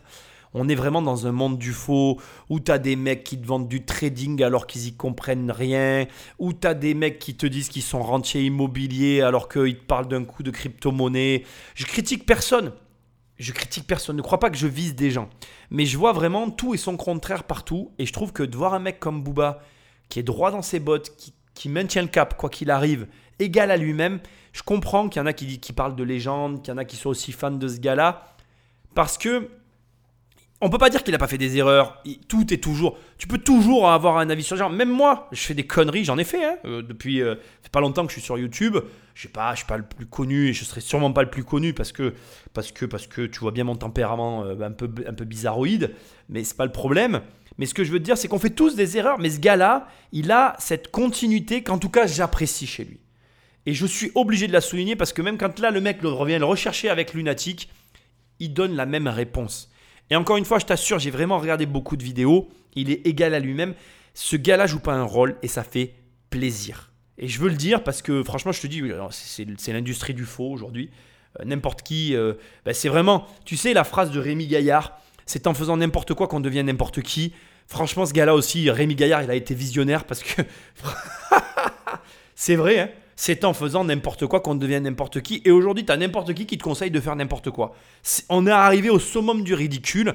Euh, alors, bon, forcément, en faisant des recherches sur Booba, j'ai vu un peu tout ce qui se passait dans l'industrie du conseil de placement boursier, de placement de crypto-monnaie. C'est à ça un peu que je fais ré- référence.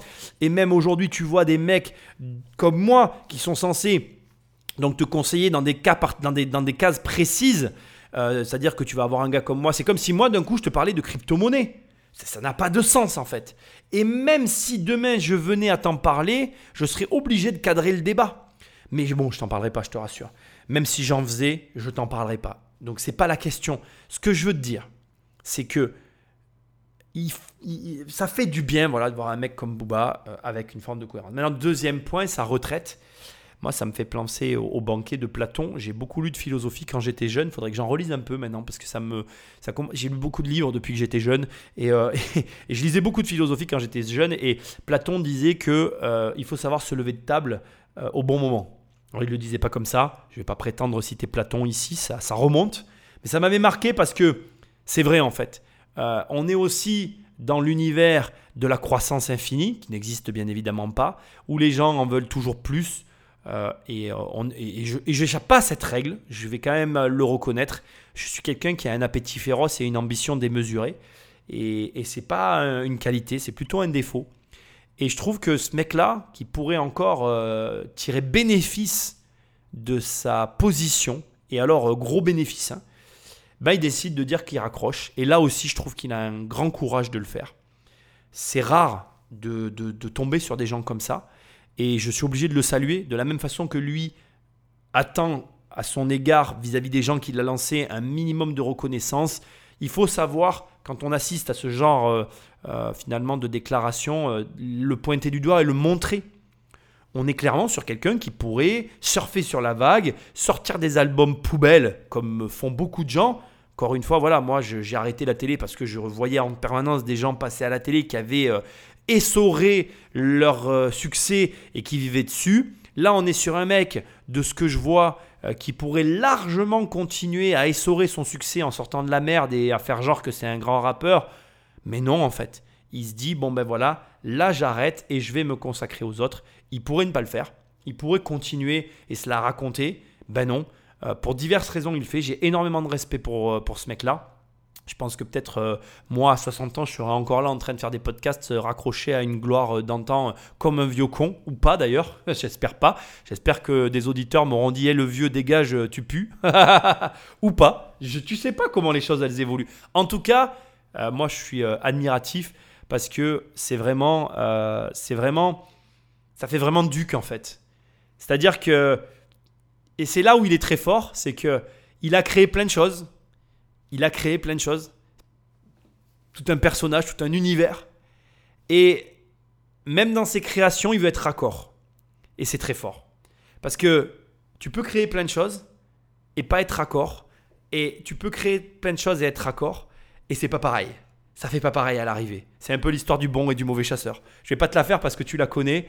J'ai pas envie d'en dire plus parce que je pourrais, mais ça ferait trop. Donc on va écouter le mot de la fin et, on conclura là-dessus. C'est quoi l'avenir de Booba? L'avenir de Booba euh, C'est l'avenir de mes enfants.